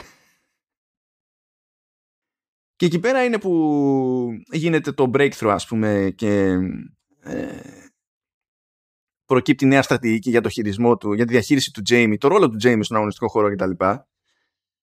Και έχει ενδιαφέρον για μένα που στην ουσία ο Τεντ ρίχνει το φταίξιμο στον Ρόι. Μάλλον όχι ψέματα, ο Ρόι, ανάποδα. Ο Ρόι ρίχνει το φταίξιμο στον Τεντ. Λέει λοιπόν στον Τεντ ότι εκείνος είναι που έχει χαλάσει τον Jamie ως παίκτη, προσπαθώντας να τον κάνει πιο ομαδικό στο παιχνίδι του. Και η γυναίκα λέει στο Jamie, you're a prick, so just be a prick, sometimes. When appropriate. Και λέει ότι θα έχουμε σινιάλο. Θα λέει, we'll signal when it's time to be a prick. Και όντως, στον αγωνιστικό χώρο του κάνουν σινιάλο. Του στείλει, it's time to be a prick. το οποίο μεταφράζεται στο είμαι ατομιστής, θα κάνω ό,τι μου τη βαρέσει και... Ναι. Και θα είμαι απλά αυτό, θα είμαι ο Νέρη Καστίγιο. Ναι, ναι, αυτό. Αυτό. Μπία Καστίγιο, λοιπόν. Εντάξει. Ναι, ναι, αυτό. Τέλος πάντων, αν θυμάστε, είπαμε, στατική Nate βγήκε σε καλό και στο 7ο επεισόδιο βλέπουμε τον Nate να είναι ερωτευμένος με το Twitter, διότι τα media λένε ότι ήταν μεγάλη... Εντάξει, μπορεί να είναι προπονητής, αλλά θα πω ήταν κίνηση μεγάλου παίχτου η επιλογή αυτής της στρατηγικής, και το Wunderkid και ο Nate και τα λοιπά και τα πάντα όλα, και όστρε παιδί μου άτομο που δεν μπορεί να τα διαχειριστεί αυτά τα πράγματα και δεν έχει γνωρίσει κάποιο είδους αποδοχή ή οποιαδήποτε μεταχείριση από τα media έτσι, σε κλίμακα, ήταν ερωτευμένος στο Twitter. Κάθε χαζεύει το timeline και όλα τα θετικά σχόλια και τα λοιπά. Και τα λοιπά. Όπου και πάλι όμως δεν έχει καταφέρει ποτέ να έχει μια ολοκληρωμένη νίκη. Δηλαδή κάτι στο οποίο όντως να θριαμβεύσει, ακόμα και μετά όταν του παίρνουν συνέντευξη και του μιλάει ο ίδιος, λέει κάνει ένα λάθος. Αντί να πει Wunderkind, λέει Wunderkid. Το οποίο το πιάνουνε. Και μετά γίνεται ακόμη πιο awkward που λέει ότι μπορείς να το κόψεις αυτό στο... Αυτό είναι για Lumen βασικά, άμα υπήρχε στην πραγματικότητα, αυτό είναι για Lumen TV. Είχαμε μια τέτοια στιγμή. Και είναι μονίμως αυτό το μοτίβο του Nate. Δηλαδή έχει συνέχεια νίκες, αλλά δεν έχει θριάμβους. Και είναι και αυτός ο οποίος πολλές φορές τα φέρνει ώστε να μην ανατρέπει την κατάσταση. Είναι ο ίδιος αυτός ο οποίος βάζει τρικλοποδιά βασικά στον εαυτό του. Τώρα τρικλοποδιά δεν ξέρω, αλλά θα το διατύπωνα ως εξής, ότι είναι ο πρώτος που δεν αφήνει περιθώριο για ευκαιρίες στην πάρτη του. Γιατί απλά φοβάται και τη σκιά του το άτομο. Είναι μονίμως αγχωμένο. Τώρα, ως προς το Twitter, καταλαβαίνετε πώς ξεκινάνε αυτά. Ξεκινάνε έτσι και αργά ή γρήγορα πέφτει σε αρνητικά σχόλια στο Twitter. Ναι. Και ξενερώνει. Στο μεταξύ, ξενερώνει και με το ότι η ομάδα του κάνει δώρο μια φανέλα που γράφει Wunderkid. Και ακόμα και γι' αυτό ξεσπάει στον Will, αυτόν που πήρε την προηγούμενη του δουλειά, διότι μαθαίνει ότι ήταν δική του ιδέα και το παίρνει ως προσωπική προσβολή, επειδή γράφει Wunderkid. Ενώ θυμίζοντάς του ότι η φράση ήταν Wunderkid και δεν το είπε σωστά και τα λοιπά, και είναι φάση too much, έχει παρατηλτάρει εκεί ο Nate πλέον. Και έχουμε και άλλα δύο μέτωπα. Έχουμε τον Ted που αρχίζει και κάπως τέλος πάντων μπαίνει σε μια φάση να σφίγγεται μεν, αλλά να φαίνεται ότι αντιλαμβάνεται ότι πρέπει να μιλήσει με την ψυχολόγο. Κλείνει ραντεβού, ξενερώνει, μετά επανέρχεται και λέει κάτι το οποίο έχει ειδική βαρύτητα και φαίνεται παρακάτω για τον Ted γενικά σαν χαρακτήρα. Λέει ότι εγώ επανέρχομαι παρότι δεν πιστεύω σε αυτό, γιατί εγώ δεν παρετούμε. Θα μας απασχολήσει αυτό παρακάτω. Οπότε είναι ένα μέτωπο αυτό, και άλλο ένα μέτωπο είναι η σχέση Ρόι και Κίλι, που είναι επίσης ένα μεγάλο theme σε όλη τη σεζόν, διότι η Κίλι φτάνει σε μια φάση που αγαπά, εκτιμά τον Ρόι και τα λοιπά, απλά δεν την παλεύει με το ότι ο Ρόι ότι έχει συνέχεια την προσοχή του Ρόι, ότι ασχολείται μονίμως με την πάρτη της, ότι μονίμως πατάει τα σωστά κουμπιά, ότι μονίμως ασχολείται μαζί της εντός και εκτός δουλειάς, και αυτό πάει και δημιουργεί μια κάποια τριβή, και όσοι ήθιστε στις τέτοιες περιπτώσεις η Κίλη το εξηγεί στις φίλες της, και ας πούμε ότι μια φίλη της είναι και ο Τέντ που μπλέξει σε μια τέτοια κουβέντα και χωρίς να συνειδητοποιεί ακριβώς συμβαίνει. Αλλά okay, υπάρχουν αυτά τα θεματάκια. Ατάκα εκεί πέρα σε αυτό το επεισόδιο είναι που λέει κάποια στιγμή Σάρων I can't be your mentor without a kiss, για να λέει being your tormentor. Ναι, αυτή είναι μια ατάκα που σημειώσει και εγώ, και υπάρχει άλλη ατάκα που επανέρχεται και παρακάτω και λέει the truth shall set you free but first it will piss you off. Έτσι ξεκινάει και φτάνει στην ατάκα που λες. Είναι αυτή. Μετά λέει, απαντάει ο Ted και λέει maybe your new nickname should be the truth. Λέει well I can't be your mentor without occasionally being your tormentor. Αυτό είναι mini breakthrough για τη συγκεκριμένη σχέση αυτών των δύο χαρακτήρων και είναι επίσης κάτι που επανέρχεται αργότερα σαν φάση. Βέβαια αυτό δεν σημαίνει ότι τα έχουν βρει μεταξύ τους. Η Σάρον ζορίζεται γενικά με τον Τεντ, φαίνεται περισσότερο στο 8ο επεισόδιο, γιατί σου λέει δεν μου ανοίγεται, και είναι κάτι που τη ζορίζει τόσο που το μεταφέρει στη δική της ψυχολόγο. Η οποία δική της ψυχολόγος της τη λέει γιατί λέει και εσύ κάνεις το ίδιο με άλλους ανθρώπους. Και σε αυτό το επεισόδιο γενικά υποτίθεται ότι έχουμε ένα στήσιμο εκεί για να υπάρξει πρόοδος αυτή τη σχέση μεταξύ Doc, Sharon και Ted. Και γενικά ένα αμάξι χτυπάει τη Doc Sharon καθώς είναι πάνω στο ποδήλατο. Και το παίρνει χαμπάρι ο Ted και την πιέζει για να τη βοηθήσει, ενώ εκείνη είναι σε φάση δεν θέλει τη βοήθεια κανενός. Πηγαίνει, την πετυχαίνει στο νοσοκομείο, φροντίζει να τη συνοδεύσει εκτός του νοσοκομείου, την πηγαίνει σπίτι κτλ. Και ζορίζεται η ψυχολόγος, η Σάρον, μέχρι που δεν μπορεί και εκείνη άλλο και λέει στον Τέντρε, παιδί μου, ότι γενικά φοβήθηκε από την όλη φάση. Ανοίγεται δηλαδή εκείνη την ώρα λίγο. Και έχουμε επίσης μια κάποια πρόοδο. Εκτός από πρόοδο έχουμε και νέο ποδήλατο, γιατί ο Τέντ αγοράζει νέο ποδήλατο στην Σάρον, και έχουμε το αμέσως επόμενο βήμα που πηγαίνει και στην ουσία της λέει, της μιλάει πιο ανοιχτά για την αυτοκτονία του πατέρα του. Θυμάστε εκείνο που λέγαμε ότι ο Τέντ δεν παρετείται? Όταν εξηγεί την όλη φάση. Συγγνώμη, ναι, το θυμόμαστε. Συνέχισε. Ναι.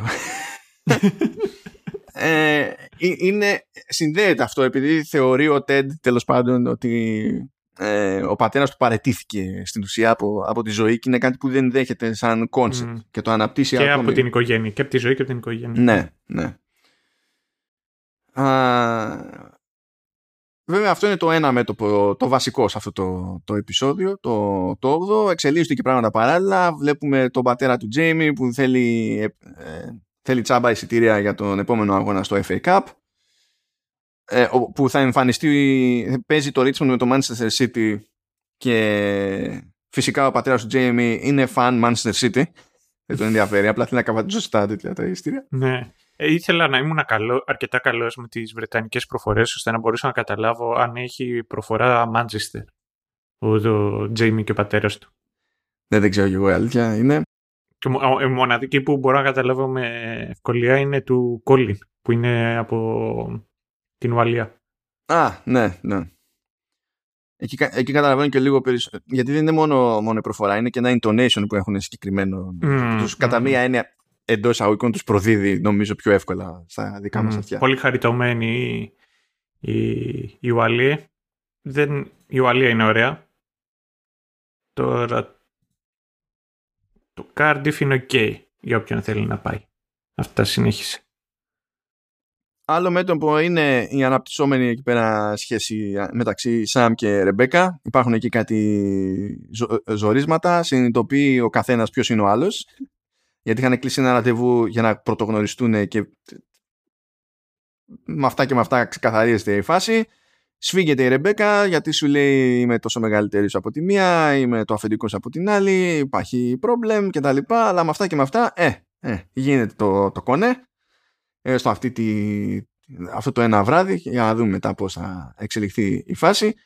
Παίζει και ο αγώνας που είναι στο Wembley, είναι ημιτελικός του FA Cup και παθαίνει Ολυμπιακό Juventus ναι. Το Richmond.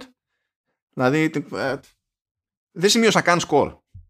Είναι 5-0. 5-0, εντάξει. Δεν έφτασε καν level δηλαδή ο Ολυμπιακού Γιουβέντους. Ναι, ήθελε λίγο ακόμα. Ήθελε δουλειά για να γίνει ο Ολυμπιακός Γιουβέντους. Εύχομαι να μην μας ακούει ο πατέρας σου. Γιατί θα φτιάξει μια θεωρία σύμφωνα με την οποία το 7-1 ήταν θετικό αποτέλεσμα. Πιο θετικό από το 5-0. Ναι, μπορεί. Κατάλαβες, αυτές τις περιπτώσεις με τους ποδοσφαιρόφιλους όταν πιάνεις δεν είναι. Θα μπουν στη διαδικασία όχι να σου αρνηθούν ότι αυτό το οποίο λες ότι δεν ισχύει, αλλά ότι το άλλο ήταν χειρότερο. Δηλαδή, δες έναν παραδοσιακό Ολυμπιακό Παναθηναϊκό να πλακώνονται.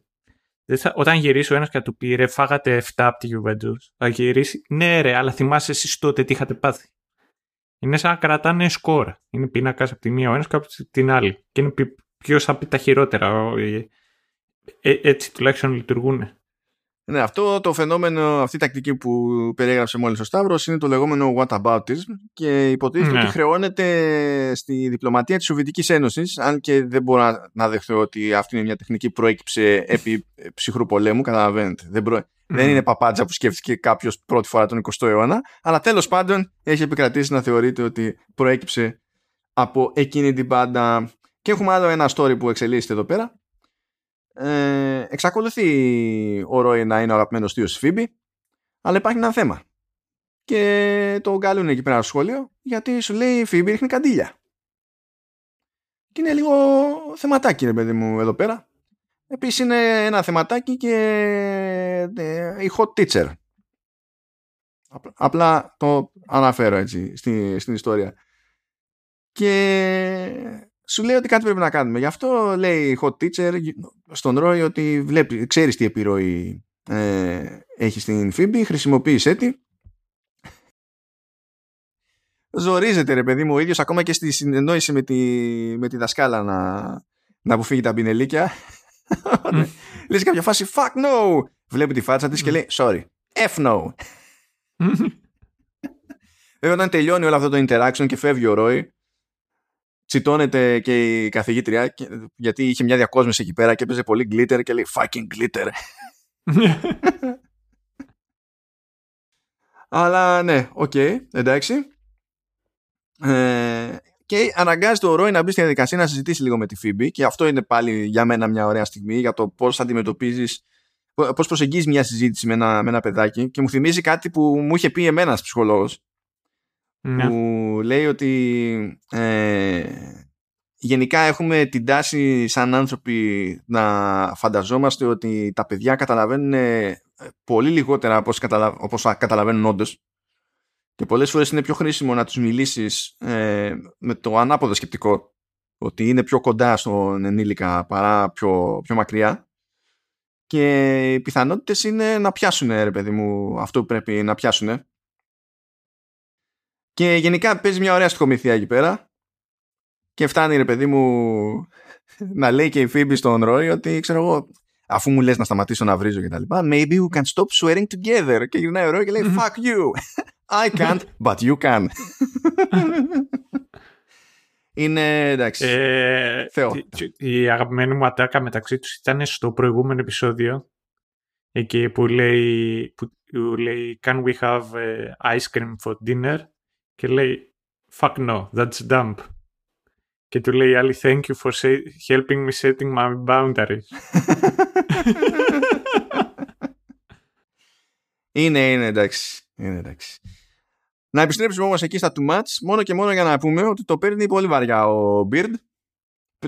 Το παίρνει τόσο βαριά. Γενικά διάφοροι παίρνουν διάφορα πράγματα βαριά. Ζορίζεται και η Ρεμπέκα με τον Σαμ και τα λοιπά. Αλλά γενικά αρκετοί χαρακτήρες παίρνουν διάφορα πράγματα αρκετά βαριά, ώστε στο ίδιο επεισόδιο να παίζει τον Don't Look Back in Anger των Oasis και το Somewhere Only We Know τον Kin. Δικοί μου άνθρωποι, αυτοί που διαλέξανε τα κομμάτια στο συγκεκριμένο επεισόδιο. Αυτό έχω να πω.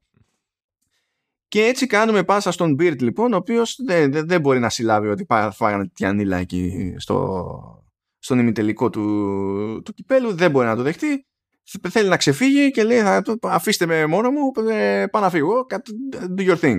Και έτσι φτάνουμε στο ένα το επεισόδιο που είναι το δεύτερο ξέμπαρκο που μπήκε και δεν ήταν στον αρχικό προγραμματισμό, που έχουμε τον Beard να προσπαθεί στην ουσία να ξεθυμάνει από την άλλη φάση.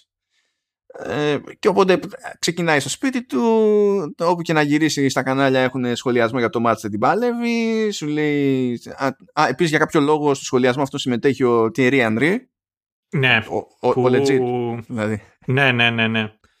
Κοίταξε, σκάνε διάφοροι ψιλογνωστοί αναδιαστήματα. Δηλαδή ο Ιαν Ράιτ που ήταν στην Arsenal, ο τεράστιος Κασκόιν.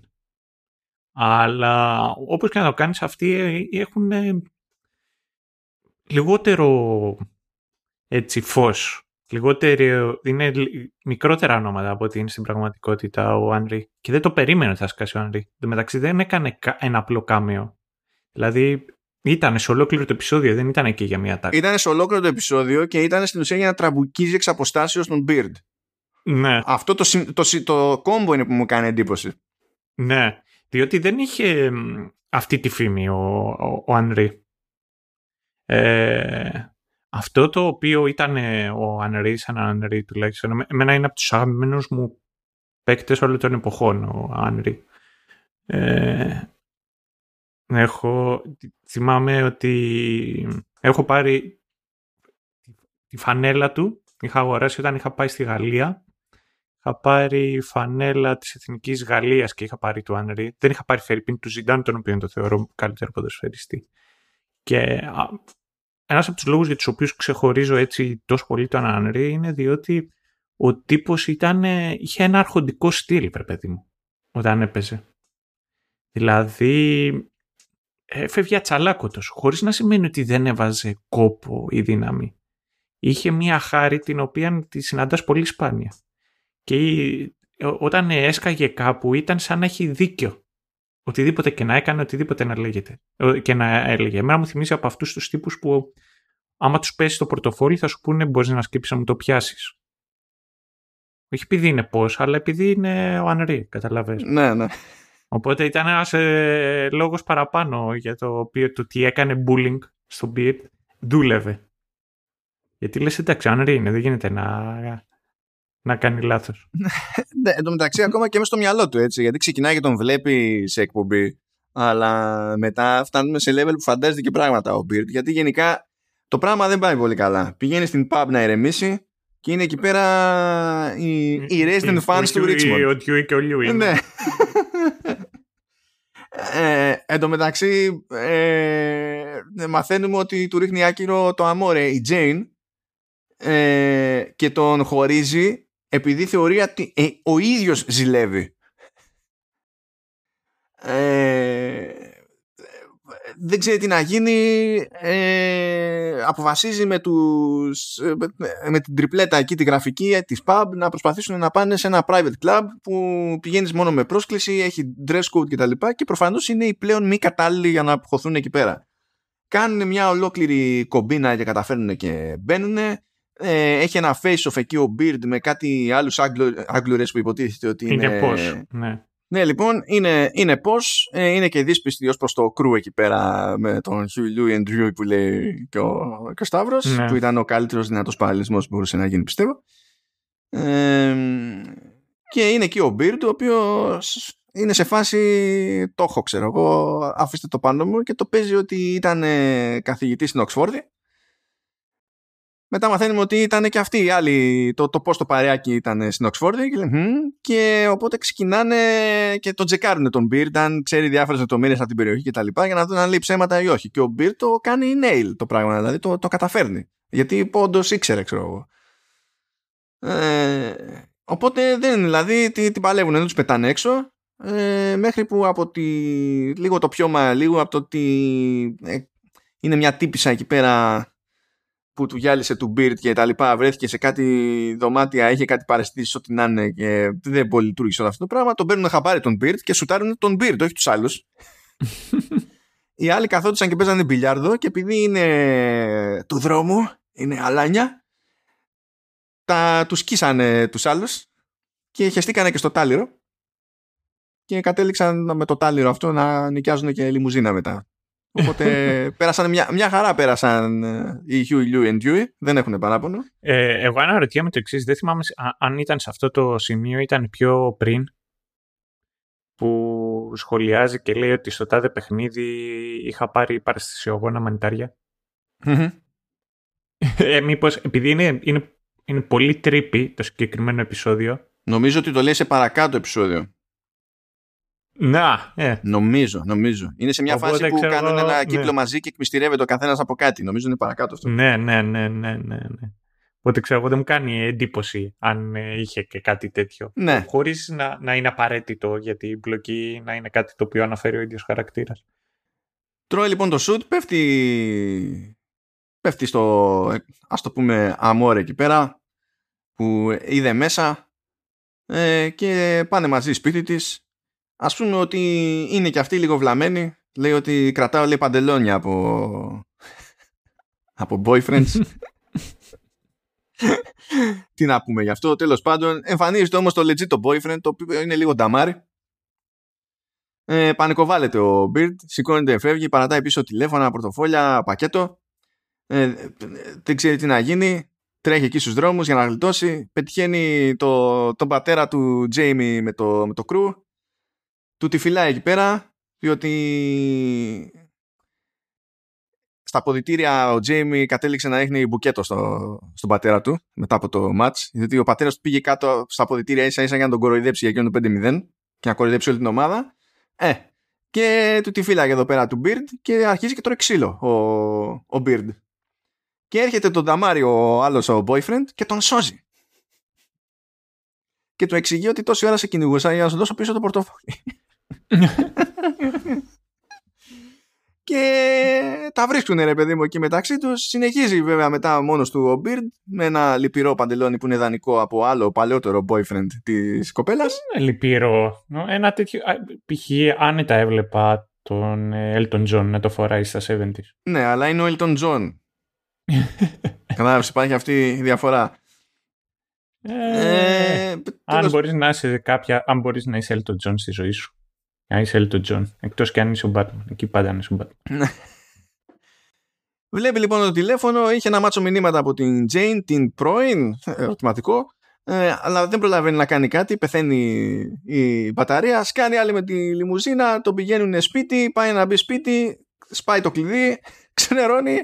Πάει στην εκκλησία. Έχει μια φοβερή ατάκα εδώ πέρα στην εκκλησία. Αρχίζει και προσεύχεται φωναχτά και λέει long time listener, first time caller. Αυτό και το άλλο το οποίο μου αρέσει είναι τον τρόπο με τον οποίο απευθύνεται. Λέει I am Margaret Littleson, απευθυνόμενος στο Θεό τέλος πάντων και θεωρώντας ότι εγώ τουλάχιστον είναι και τα λόγια τα οποία είπε, τουλάχιστον στο δικό μου το μυαλό, είναι και ένα είδος storytelling. Διότι θεωρεί σαν ένα πρόσωπο το οποίο έχει μπροστά του ότι, ότι τον γνωρίζει καλύτερα αν εξηγήσει ποιανής ο γιος είναι. Διότι αυτός γνωρίζει ποια είναι η μάνα του. Οπότε είτε ζει ή έχει πεθάνει η μάνα του. Κατά πάσα πιθανότητα φαντάζομαι έχει πεθάνει, αλλά ήταν βαθιά θρησκευόμενη. Ναι. Νομίζω ότι πάνω απ' όλα υπονοείται αυτό. Ότι να υπάρχει κάποιο association, τότε μάλλον θα συνεννοηθούμε κάποτε. Τι σχέση έχει αυτός με τους γονείς του και. Ενδιαφέρον, κατά με. Και προκύπτει ότι κάτω από αυτή την εκκλησία είναι το κλαμπ από το οποίο του είχε στείλει κάτι φωτογραφίες η Jane. Go figure, δηλαδή, ok. Τέλος πάντων, ξημερώνει, πηγαίνει με λίγη καθυστέρηση εκεί στο γραφείο. Τον περιμένει το υπόλοιπο προπονητικό team. Σκάει, βάζει replay του αγώνα αυτού του σάπιου, το βάζει σε fast forward και έχει πετάξει από πάνω και το μουσικό θέμα από την εκπομπή του Benny Hill. Ναι. Και έτσι ξαλαφρώνουν όλοι. Του στυλ, ναι είναι πίκρα, ναι θα την αντιμετωπίσουμε, αλλά έτσι αξίζει να την αντιμετωπίσουμε σε αυτή τη φάση. Δεν θα τα βάψουμε μαύρα. Τώρα ποιος καταλαβαίνει την αναφορά πλέον στο μουσικό θέμα του Benny Hill, δεν ξέρω. Έχω αρχίσει και έχω κάποιες αμφιβολίες στην όλη βάση. Αλλά ναι, anyhow. Και έτσι τελειώνει αυτό το περίεργο θεματικό που να πω τώρα αυτό δεν ένιωσα ότι μου έδωσε πολλά παραπάνω για τον Beard. Αν εξαιρέσεις τη φάση και με την εκκλησία, δηλαδή εκεί είναι που με μπερδεύει κάπως αυτό το επεισόδιο, ρε παιδί μου. Αλλά τέλος πάντων, okay. Κοίταξε, δεν έδωσε περισσότερο βάθος στον ίδιο τον Beard. Ήταν ευχάριστο που μπορούσες να είσαι coming along the way. παρακολουθείς και να το δεις. Εγώ αυτό το οποίο σκέφτομαι είναι ποιος άλλος χαρακτήρας θα τον βοηθούσε περισσότερο αυτό. Και αλήθεια είναι ότι ο Beard όντως είναι λιγότερο, τον έχουμε εξερευνήσει λιγότερο από τους άλλους χαρακτήρες, οπότε όντως ήταν μια ευκαιρία για να αποδώσει περισσότερο βάθος στο συγκεκριμένο χαρακτήρα. Να πω τώρα ότι ήταν μια χαμένη ευκαιρία. Ναι, μπορούσα να πω το ότι ήταν. Χωρίς να σημαίνει ότι ήταν κακό το επεισόδιο, δεν είχε το potential το οποίο μπορούσε να έχει. Πώς το λέμε εδώ πέρα στην Ελλάδα το potential? Αυτό. Τις προοπτικές. Προκειμένου είναι προοπτικές. Ναι, ναι. Αλλά γκουγκλάρετε, γιατί έτσι θα μάθετε και τις ξένες γλώσσες. Όπου ξένες γλώσσες εννοούμε τα ελληνικά. Καταλαβαίνω. Ναι. Ναι.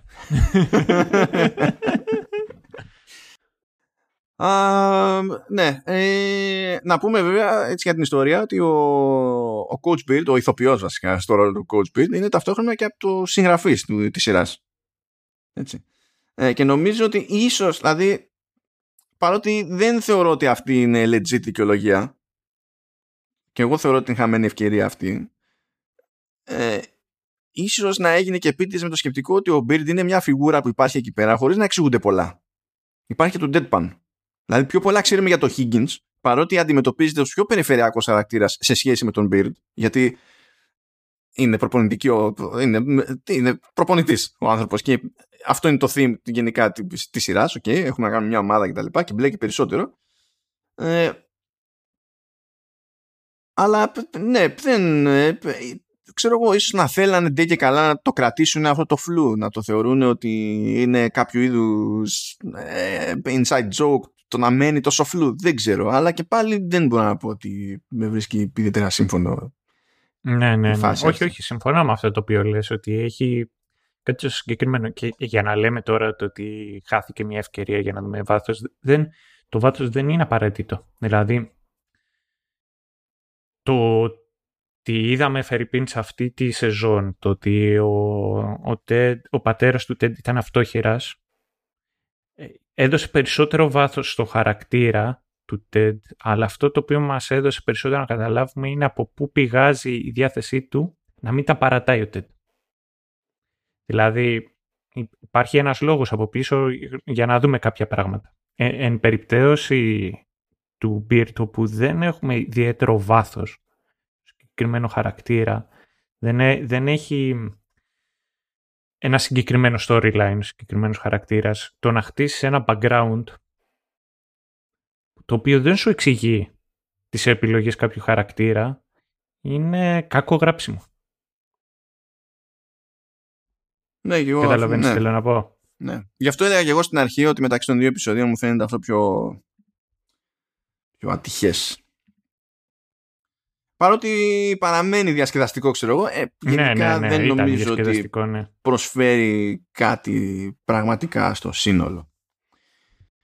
Πάμε τώρα, κλιμακώνονται όμως τα πράγματα, πηγαίνουμε στο 10ο επεισόδιο, βρίσκουμε Σαμ και Ρεμπέκα να ξυπνάνε στο ίδιο κρεβάτι, ο Σαμ δεν θέλει να το κρύβει, η Ρεμπέκα θέλει να το κρύβει, δεν έχει σημασία το ότι θέλει να το κρύψει η Ρεμπέκα, γιατί εμφανίζεται από το πουθενά η μάνα της, για να της πει ότι ο πατέρας σου πέθανε. Αυτός είναι ένας τρόπος να ξυπνάς, πιστεύω. Ναι. Είναι ok. Και προφανώς πρέπει να οργανωθεί. Είναι τώρα... ένας τρόπος να είναι λιγότερο κούρτιτο ότι σε πιάνει η μάνα σου με κάποιον. Ναι, επίσης. Ναι. Επίσης, σωστό. Η οποία μάνα βέβαια δεν αποφεύγει να δείξει ότι εγκρίνει τον Σαμ και τα σχετικά προσόντα. Okay.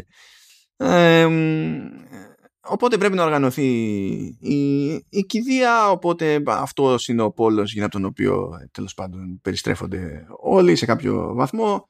Οπότε βλέπουμε Ρόι και Κίλι να μην μπορούν να κουμαντάρουν το concept, γιατί η Κίλι παίρνει την όλη φάση πολύ βαριά, μπαίνει σε άλλου τύπου σκέψεις, ο Ρόι το παίρνει πολύ πιο στο γιούχου, ο Τεντ έχει άλλη κρίση πανικού καθώς ετοιμάζεται να πάει στην κηδεία. Μέχρι και ο Ρούπερ, το πρώην της Ρεμπέκα, εμφανίζεται και λέει στην κηδεία: θα σου δώσω πίσω τις μετοχές που είχα βάλει στο όνομα της Νιν. ο Τεντ καταλήγει και πηγαίνει μόνος του στην ψυχολόγια γιατί δεν την παλεύει. Ο Τζέιμι λέει στην κηδεία, στην Κίλη, ότι εξακολουθεί και την αγαπά. Ο Ρόι ζητά συγγνώμη, γίνονται, φεύγουνε στάφα. Μέχρι και η Ρεμπέκα στην ουσία παρατάει για την ώρα τον Σαμ. Αυτό έχει λίγο το γούστο του από την άποψη ότι οι κηδείες τα έχουν λίγο αυτά. Δηλαδή σε αναγκάζουν να μπει σε κάποιο είδους σκέψη, ό,τι σκέψη και αν είναι αυτή όμως. Ναι.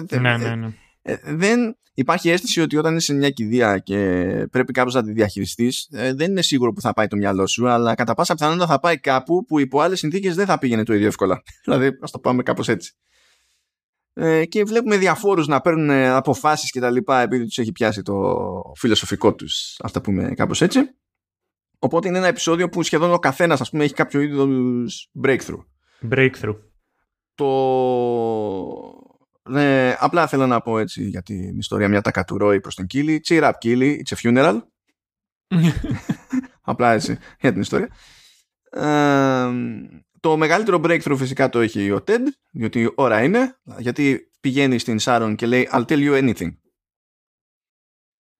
Και εξηγεί περισσότερο στην Σάρον τι έχει παιχτεί με τον πατέρα του και τα λοιπά. Και παράλληλα, επειδή πηγαίνουμε πέρα δόθε, έχουμε την Ρεμπέκα να μιλάει με τη μάνα της και αποκαλύπτει στη μάνα της ότι ήξερε ότι ο πατέρας της την απατούσε, και ένας λόγος που η ίδια η Ρεμπέκα έχει θέμα με τη μάνα της είναι που δεν πήρε ποτέ χαμπάρι και δεν έκανε τίποτα γι' αυτό. Η μάνα της λέει ότι ήξερα, αλλά ακόμη και έτσι τα αγαπούσα κτλ. Φορτώνει ακόμη περισσότερο η Ρεμπέκα εκεί, γιατί σου λέει αυτό είναι ακόμα χειρότερο. Και φτάνει η μάνα της να της πει ότι χαίρομαι, λέει, που με μισείς για αυτό το πράγμα, γιατί τουλάχιστον έχει το θάρρος να κάνεις κάτι που εγώ δεν μπόρεσα να κάνω ούτε με τον πατέρα σου που ήξερα, παιδί μου, ότι με απατούσε κτλ. Και τρέχει αυτή η ιστορία παράλληλα με τις εξηγήσεις του Τεντ προς την Σάρον για τον πατέρα του. Και μ' αρέσει η αναλλαγή μεταξύ των δύο σκηνών, καθώς και ο Τεντ και η Ρεμπέκα συζητάνε, διότι όταν αρχίζει και γίνεται πιο γραφικός για τον τρόπο με τον οποίο πήρε τη ζωή του ο πατέρας του, αντικαθιστώνται οι πιο σκληρές λέξεις με παρόμοιες ή ακόμα και με τις ίδιες λέξεις, αλλά προέρχονται από το στόμα της Ρεμπέκα. Ναι, κόβεται πρώτα στη μέση που την έχει ξεκινήσει μία πλευρά και τη συνεχίζει ο άλλος στην άλλη πλευρά. Και έχει γίνει αυτό με ένα οργανικό τρόπο, ώστε προφανώς να βγάζει νόημα η πρόταση, αλλά να βγάζει νόημα πρόταση και για τους δύο. Παρότι είναι τελείως διαφορετικά τα πράγματα. Είναι πολύ καλό, είναι πολύ δύσκολο να γίνει πρώτον, αλλά δεν έχει σημασία μονάχα η δυσκολία, έχει σημασία και το αποτέλεσμα. Γίνεται καλά. Και θεωρώ ότι είναι ταυτόχρονα και τόσο καλό, διότι περιγράφει παρόμοιες καταστάσεις και για τους δύο. Δηλαδή το γεγονός το οποίο τους επηρέασε τόσο πολύ στη ζωή τους.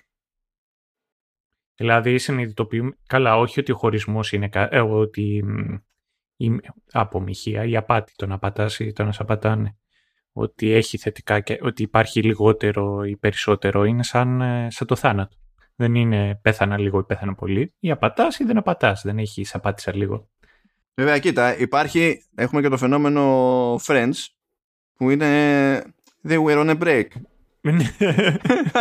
Απλά το είναι ιστορία. Όποιος κατάλαβε, δεν εξηγώ παραπάνω, λυπάμαι. Ναι, νομίζω ότι είναι λάθος να κάτσουμε να το εξηγήσουμε αυτό. Λάθος, αν δεν ξέρεις το We Are On A Break, κακώς κάθες και ακούς αυτό το podcast. Είμαστε σαν να ακούω εγώ ένα podcast για πράγματα. Γιατί να πω για Φόρμουλα 1, αλλά έχουμε podcast, ρε γαμώτο. Όχι, απλά για την υγρασία στην Παταγωνία. Κάτι τελείως άσχετο. Για την υγρασία στην Παταγωνία. Να, αυτό σίγουρα δεν το ξέρω. Δεν το ξέρω. Παρότι έχω μια ιστορία για Παταγωνία. Για έναν από τα. Αλλά έχει να κάνει με μπουφάν. Όχι, έχει να κάνει με γάλα. Με γάλα? Ναι, ήταν ένας ο οποίος είχε φύγει από εδώ πέρα από το χωριό μου και είχε πάει εκεί μετανάστης. Και τράβηξε το λάθος κλήρο, διότι όλοι οι άλλοι πηγαίνουν στα cool μέρη. Πηγαίνανε, ξέρω εγώ, Αμερική, Αυστραλία, αν δεν θα πηγαίνανε και τίποτα Αργεντινή και κάτι τέτοιο. Αυτό, εννοώντας Αργεντινή, εννοούμε Μπουένος Άιρες. Και αυτός πήγε Αργεντινή, αλλά πήγε Παταγωνία. Εκεί. Και όπως καταλαβαίνεις, δεν έβγαζε καθόλου χρήματα, γιατί δεν είχε τίποτα να κάνεις. Ήταν και λιγάκι τεμπελάκος αυτός, δεν ήξερε τι να κάνει. Και προσπαθούσε να μειώσει τα έξοδα του όσο γινόταν. Του έφερνε λοιπόν γάλα. Αυτό έτρωγε ως επιτοπλίστων, έπινε δηλαδή, έπινε γάλα. Και μάλιστα είχε ζητήσει από το γαλατά, αν γίνεται, να του φέρουν και ψωμί. Και θα του το πλήρωνε εν τέλει. Συνέβαινε αυτό για ένα αρκετό διάστημα, δηλαδή επί μήνες, μέχρι που κάποια στιγμή αγανάκτησε ο γαλατάς και του είπε: «Ξέρεις κάτι, δεν θα συνεχιστεί αυτό. Θέλω τα λεφτά για το ψωμί». Και του λέει: «Μην ανησυχείς, αύριο θα στα φέρω». Και όντως ήρθε η επόμενη μέρα και σηκώθηκε και έφυγε ο άλλος από την Παταγωνία και επέστρεψε Ελλάδα.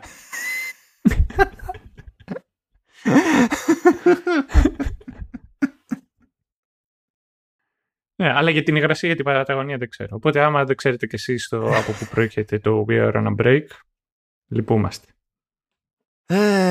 Λοιπόν... Οπότε για να... Επειδή... Ξέρεις τι μ' αρέσει. Ότι τροχιαζόμαστε και προσπίζουμε. Αυτό περίμενε. Ναι. Τώρα θέλω να κομπάσω. Λοιπόν, ξέρεις τι μ' αρέσει. Μ' αρέσει διότι ένας από τους λόγους για τους οποίους ξεκίνησα να γράφω ήταν ότι έχω μια δυσκολία στο μυαλό μου να έχω μια δομή. Να έχω μια αρχή, μια μέση και ένα τέλος. Ας πούμε, διόρθωνες, το ξέρεις πάρα πολύ καλά. Λοιπόν, και θεωρώ ότι το γράψιμο με βοήθησε σε αυτόν τον τρόπο. Το θέμα είναι το ότι πλέον έχω καταφέρει και το ανάποδο. Συνεχίζω και έχω παράξενα train of thoughts, τα οποία ξεκινάνε από το ένα στο άλλο. Απλά αυτό το οποίο έχω καταφέρει τώρα δεν είναι να τα διορθώσω. Έχω καταφέρει και τα διαχειρίζομαι. Οπότε, ξεκινώντας ένα θέμα, έχω επιλέξει άλλα δύο και θυμάμαι από πού ξεκίνησα. Λέγοντας λοιπόν ότι δεν υπάρχει απάτη λίγη ή πολύ. Και γι' αυτό το λόγο η Ρεμπέκα εκνευρίζεται περισσότερο με τον άντρα της, ο οποίος την απατούσε. Το έσωσα. Ναι, αλλά να σου πω, εγώ δεν θα έπρεπε να αισθανθείς πίεση, γιατί πιστεύω ότι αυτό το περίεργο μπορεί να ήταν πιο μεγάλο πρόβλημα στο κείμενο, στο γραπτό, αλλά στο podcasting είναι φαν. Δηλαδή, μην πιέζεσαι. Τόσο είναι φαν. Ναι, το θέμα είναι ότι πάλι εσύ διορθώνεις. Αυτό είναι το θέμα. Απλά στο ένα ήταν γραπτό και στο άλλο κόμμα. Εντάξει, δεν είναι το ίδιο. Δεν τα κόβω αυτά, γιατί είναι φαν. Απλά θέλω να σταθώ λίγο στο Αλσιβερίς εκεί, Τέντ και Σάρον, επειδή βγάζει ένα θυμό ο Τέντ για τον πατέρα του, και αφού πει ό,τι έχει να πει, γυρνάει η Σάρον και τον ρωτάει τι αγαπούσε στον πατέρα του, και εκείνη που στην ουσία το μυαλό πρέπει να κάνει μια απότομη αλλαγή, να εστιάσει αλλού. Κοντοστέκεται λίγο ο Τέντ. Είναι αλλαγή ταχύτητας αυτό στην κυριολεξία. Κοντοστέκεται για να ξεφύγει από το μοτίβο στο οποίο ήταν πριν και έδινε πόνο. Και της λέει μια ιστορία που δεν θα την επαναλάβω. Καλό είναι να την ακούσετε και να το δείτε εσείς. Αλλά το ρεζουμέ είναι που λέει ότι ήταν λέει καλός πατέρας και δεν νομίζω ότι το ήξερε. Και γι' αυτό, λέει ο Τέντ, αποφάσισα ότι στο εξής στη ζωή μου δεν θα άφηνα κανέναν που είναι δίπλα μου χωρίς να μπαίνω στη διαδικασία να γνωρίζω τι περνάει. Και έτσι έχουμε πρόοδο στην περίπτωση του Τέντ. Αναπόφευκτα θα επανέλθουμε σε αυτό το ζήτημα, πιστεύω, στα γενικά σχόλια. Ναι. Γιατί έχει ένα νόημα, αλλά για την ώρα να προχωρήσουμε παρακάτω, διότι ξεφεύγουμε από τη... Δηλαδή, τι έχετε μετά από την κηδεία? Έχετε hat-trick του Sam, έτσι πάνε αυτά. Ναι, το οποίο να πω κάτι είναι από τις λίγες φορές που θεωρώ ότι... Ενώ ασχολείται με το ποδόσφαιρο, δεν είναι ότι είναι main event το ποδόσφαιρο, εντάξει. Και ως επιτοπλίστων όμως έχει λογική τα αθλητικά τεκτενόμενα τα οποία γίνονται. Δηλαδή θέλω να σου πω το ότι εντάξει, αφήσαν έξω τι τότε να... Παίζανε με τη City, φάγανε πεντάρα, ρε παιδί μου. Ήταν αναμενόμενο, δηλαδή δεν είναι ότι είναι sweet dreams. Αυτό όμως το οποίο έγινε με το Sam, αυτό για μένα ήταν το πιο κουφό απ' όλα. Έκανε δεξί back, έκανε hat-trick. Ο Πάντος, Γιώσος είναι Ολυμπιακός, έκανε χατ-τρικ. Ο Βίντρα, Γιώσος είναι Παναθηναϊκή, έκανε χατ-τρικ.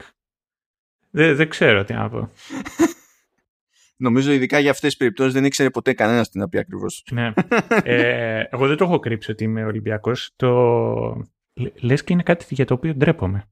Αυτό πρέπει να το συζητήσουμε με κάποιο ψυχολόγο. Λοιπόν, ήμουνα στο γήπεδο στη τελευταία σεζόν του Πάντου και κάποια στιγμή είχε κερδίσει ο Ολυμπιακός πέναλτι. Θυμάμαι φώναζε όλο το γήπεδο Τάσος Πάντος και πήγε ο Πάντος να το βαρέσει. Ο οποίος δεν είχε βάλει κανένα γκολ με τη φανέλα του Ολυμπιακού. Και το έχασε.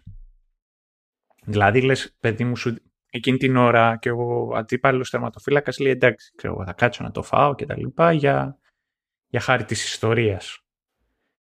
Και ο άλλος το έχασε. Αυτό δεν έχω τίποτα άλλο να πω. Για να καταλάβετε ότι ένας τέτοιος παίκτης έκανε χατρίκ. Συνέχισε. Καλά, η αλήθεια βέβαια είναι ότι στη σεζόν αυτή τον είχαν για μπροστάρι, έτσι. Τον είχαν πιο πολύ για φόρ. Ναι, δεν ξέρω. Από την αρχή άσχετα με το γιατί τον πήραν. Λιγάκι παραπάνω. Δεν ξέρω. Υπάρχουν και αυτά να αλλάξουν και τέτοια. Αλλά αν δεν κάνω λάθος, νομίζω υπήρχε και ένα ψηλό inconsistent με τι φανέλα φορούσε. Φοράει το 24. Α, δεν το πρόσεξα αυτό. Δεν το θα σε κοιτάξω. Ναι. Δεν το ενώ Φερρυπίν και είδα κάποια στιγμή που δεν θυμάμαι όμως άμα ήταν αυτός. Κάποιος φορούσε το 2, το οποίο είναι ξέρω, το κλασικό νούμερο το οποίο φοράει το δεξιμπακ. Πως το δεκάρι φοράει τη φανέλα 10. Χαχά, τι ωραία που τα λέω. Λοιπόν, έτσι και το δεξιμπακ φοράει το 2. Αυτό ήταν το πρόβλημα. Συνέχισε. Αυτά δεν τα πρόσεξα καθόλου, δεν ξέρω, δεν θυμάμαι τίποτα. Χατ-τρικ λοιπόν. Υποτίθεται ότι χρειάζεται μία νίκη το Richmond για να καταφέρει να ανέβει, να επανέλθει στην Premier League. Okay. Αυτό είναι το ένα μέτωπο που τρέχει με Sam και το οποίο διευρύνεται γιατί εμφανίζεται ένας επιχειρηματίας εκεί, ο Ακούφου, ο οποίος είναι υπερλεφτάς, είναι τόσο υπερλεφτάς που έρχεται να δει τον Sam και προσγειώνει ελικόπτερο στη μέση του γηπέδου γιατί μπορούμε. Αρνείται να κάνει χειραψία με λευκούς και έχει έναν άλλον δίπλα του για να δίνει το χέρι του στους λευκούς. Επιμένει ότι κληρονόμησε την περιουσία του πατέρα του, αλλά πιστεύει ότι δεν πρέπει να υπάρχουν δισεκατομμύρια στον κόσμο σαν αυτόν, οπότε θα χρησιμοποιήσω την περιουσία μου για να βοηθήσω τα πάντα όλα κτλ. Είναι όλο αυτό το κλασικό. Τέλος πάντων, έστω ότι. Και τρέχει ρε παιδί με αυτό και προσπαθεί να ψήσει τον Σαμ να πάει στη δική του την ομάδα, θα στήσει την ομάδα της Καζαμπλάνκα και θέλει να δώσει πόνο ρε παιδί μου για να υπάρχει μια αφρικανική ομάδα στο παγκόσμιο στερέωμα και εν καιρό να χτίσει και τη... Να κάνω μια ερώτηση, δεν σου φάνηκε σε ένα παράξενο που παρότι φανατικός ως πολλού με Αφρικανούς διάλεξε μια ομάδα από το Μαρόκο οι οποίοι δεν είναι απαραίτητα το ότι το χρώμα του δερματός τους είναι κλασικό αφρικανικό μαύρο. Μην το εξηγείς στους Αμερικανούς. Ότι στην Αφρική είναι όλοι μαύροι. Και ήταν πάντα όλοι μαύροι. Και είναι όλοι το ίδιο μαύροι. Και έχουν ακριβώς τα ίδια χαρακτηριστικά. Είναι Αφρικανοί. Είναι πώς σου λέει. Σαν τους Αμερικάνους που λένε πήγα Ευρώπη. Και ναι, όχι. Ευρώπη είναι χώρα. Όχι, είναι σαν τους Αμερικάνους που μαθαίνουν ότι. Η Αφρική δεν είναι χώρα. Όχι. Που μαθαίνουν ότι η Wonder Woman θα κάνει την Κλεοπάτρα και εξανίστανται γιατί λένε αφού η Αίγυπτος είναι στην Αφρική έπρεπε να είναι μαύρη και γιατί έχουν βάλει λευκή που στην τελική είναι Ισραηλινή η γυναίκα και είναι από παραδίπλα, ξέρω εγώ. Ναι, νομίζω ότι εκείνη έπρεπε να έχει τσατιστεί. Βασικά είναι στην ίδια περίπτωση που είναι ακριβώς η ίδια περίπτωση που δεχτήκανε Βρετανός να κάνει τον Σούπερμαν. Ναι, καλά, χαίρομαι πολύ. Εδώ τόσα χρόνια δεν δεχόντουσαν Άγγλο να κάνει τον Bond. Το πετύχανε μία φορά. Το πράγμα. Ναι, ισχύει και αυτό. Ενώ υποτίθεται ότι ο Bond ο ίδιος σαν χαρακτήρας είναι Άγγλος. Να λέμε. Ναι, είναι μισός Σκοτσέζος, μισός Ελβετός. Ότι, ναι, οκ. Και ναι, μου θυμίζει λίγο αυτό. Είχα κάνει το λάθος τότε με την όλη φάση με Κλεοπάτρα, που δεν έχει γυρίσει ακόμα η ταινία, έτσι, είναι στα σκαριά υποτίθεται. Και έβλεπα το ιντερνετικό εκεί, το Fallout, και εντάξει, είναι άπειροι καθυστερημένοι. Άπειροι. Για το Remy Malek δεν είχαν τραβήξει ζόρι. Ναι, ναι. Ο οποίος είναι Αιγύπτιος. Ναι, είναι Αιγύπτιος, αλλά δεν μπορούν στο μυαλό τους. Ακούνε κάτι που έχει να κάνει με Αφρική, άρα πρέπει να είναι όλοι μαύροι. Γιατί δεν την παλεύουν τα άτομα. Δεν έχουν επαφή με το παγκόσμιο πράγμα. Είναι αυτό που λέω μονίμως για τους Αμερικανούς, ότι είναι αυτοκρατορία και είναι οι πλέον άχρηστοι στο να συνειδητοποιούν ότι είναι αυτοκρατορία. Και τι σημαίνει αυτό το πράγμα γενικά. Δηλαδή δεν... Όχι, νομίζω ότι τώρα και οι Άγγλοι πάνε να το κάνουν πάρα πολύ καλά. Ναι, αλλά οι Βρετανοί ότι... πλέον δεν είναι. Όταν ήταν, είχαν καλύτερη αντίληψη. Τα κάνανε όπως τα κάνανε, ναι. Αλλά τουλάχιστον συνειδητοποιούσαν τι ήταν. Όχι, εγώ διαφωνώ, διότι ένα από τα πράγματα τα οποία εξετάζουν τώρα που βγήκαν από την Ευρώπη είναι να επιστρέφουν το Imperial System. Καλά, αυτά είναι τώρα για εσωτερική κατανάλωση, τώρα, για το πολιτικό, για να έχουν να γουστάρουν. Αλλά για τα... έχει πλάκα, τώρα έχουμε εξοκύλει τελείως, αλλά έχει πλάκα η φάση με την Κλεοπάτρα, διότι τους έλεγες, ξέρω εγώ, ότι δεν είναι μαύροι στην Αίγυπτο. Ναι. Χωρί ότι τώρα πάλι δεν είναι μαύροι γιατί είναι Άραβες, αλλά τότε δεν ήταν καν Άραβες. Ήταν... Ναι. Αλλά τέλος πάντων. Ήταν Ελληνίδα. Ναι, μετά τους λες αυτό, ήταν Ελληνίδα. Και μετά σου πετάνε την εξυπνάδα και νομίζουν ότι τους έχουν. Ότι, γιατί σίγουρα ξέρουν καλύτερα αυτοί από σένα. Εσύ σου ανιστόρητος. Και σου λέει ότι ναι, αλλά είναι τόσες γενιές, ξέρω εγώ, στην Αίγυπτο που αποκλείεται να μην έπαιξε πρόσμιξη κτλ. Και λες, τα φλακ, γιατί ένα από τα πράγματα που υιοθέτησαν πολύ γρήγορα οι Πτολεμαίοι, που ήταν έθιμο των Αιγυπτίων στις δυναστείες τους. Και το Targaryen. Ναι, ακριβώς. Ήταν η αιμομιξία για να κρατάνε όλη την πολιτική δύναμη και τη ισχύ κτλ.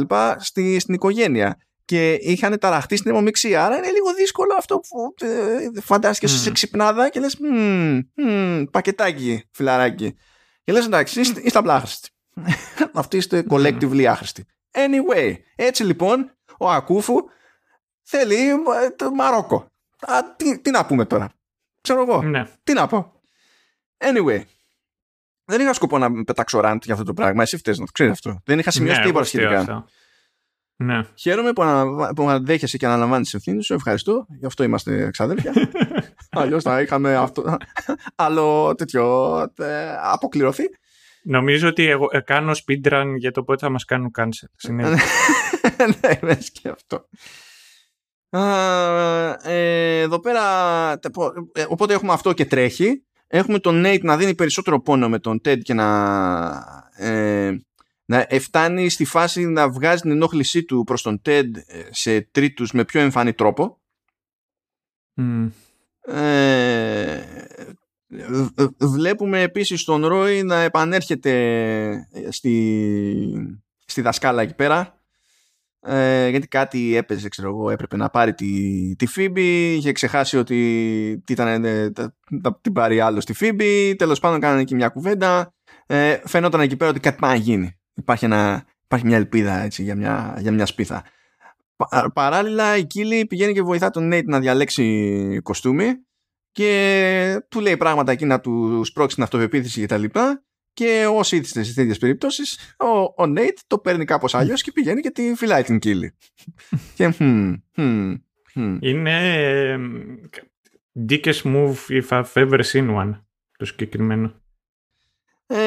Η Ρεμπέκα λέει, μιλάει στον Ted για τη φάση με τον Sam, γενικά κινούνται τα πράγματα, καταλαβαίνετε, και η ψυχολόγος αποφασίζει να σηκωθεί και να φύγει από την ομάδα χωρίς να προειδοποιήσει κανέναν, ενώ η ομάδα ήταν έτοιμη να κάνει αποχαιρετιστήριο πάρτι.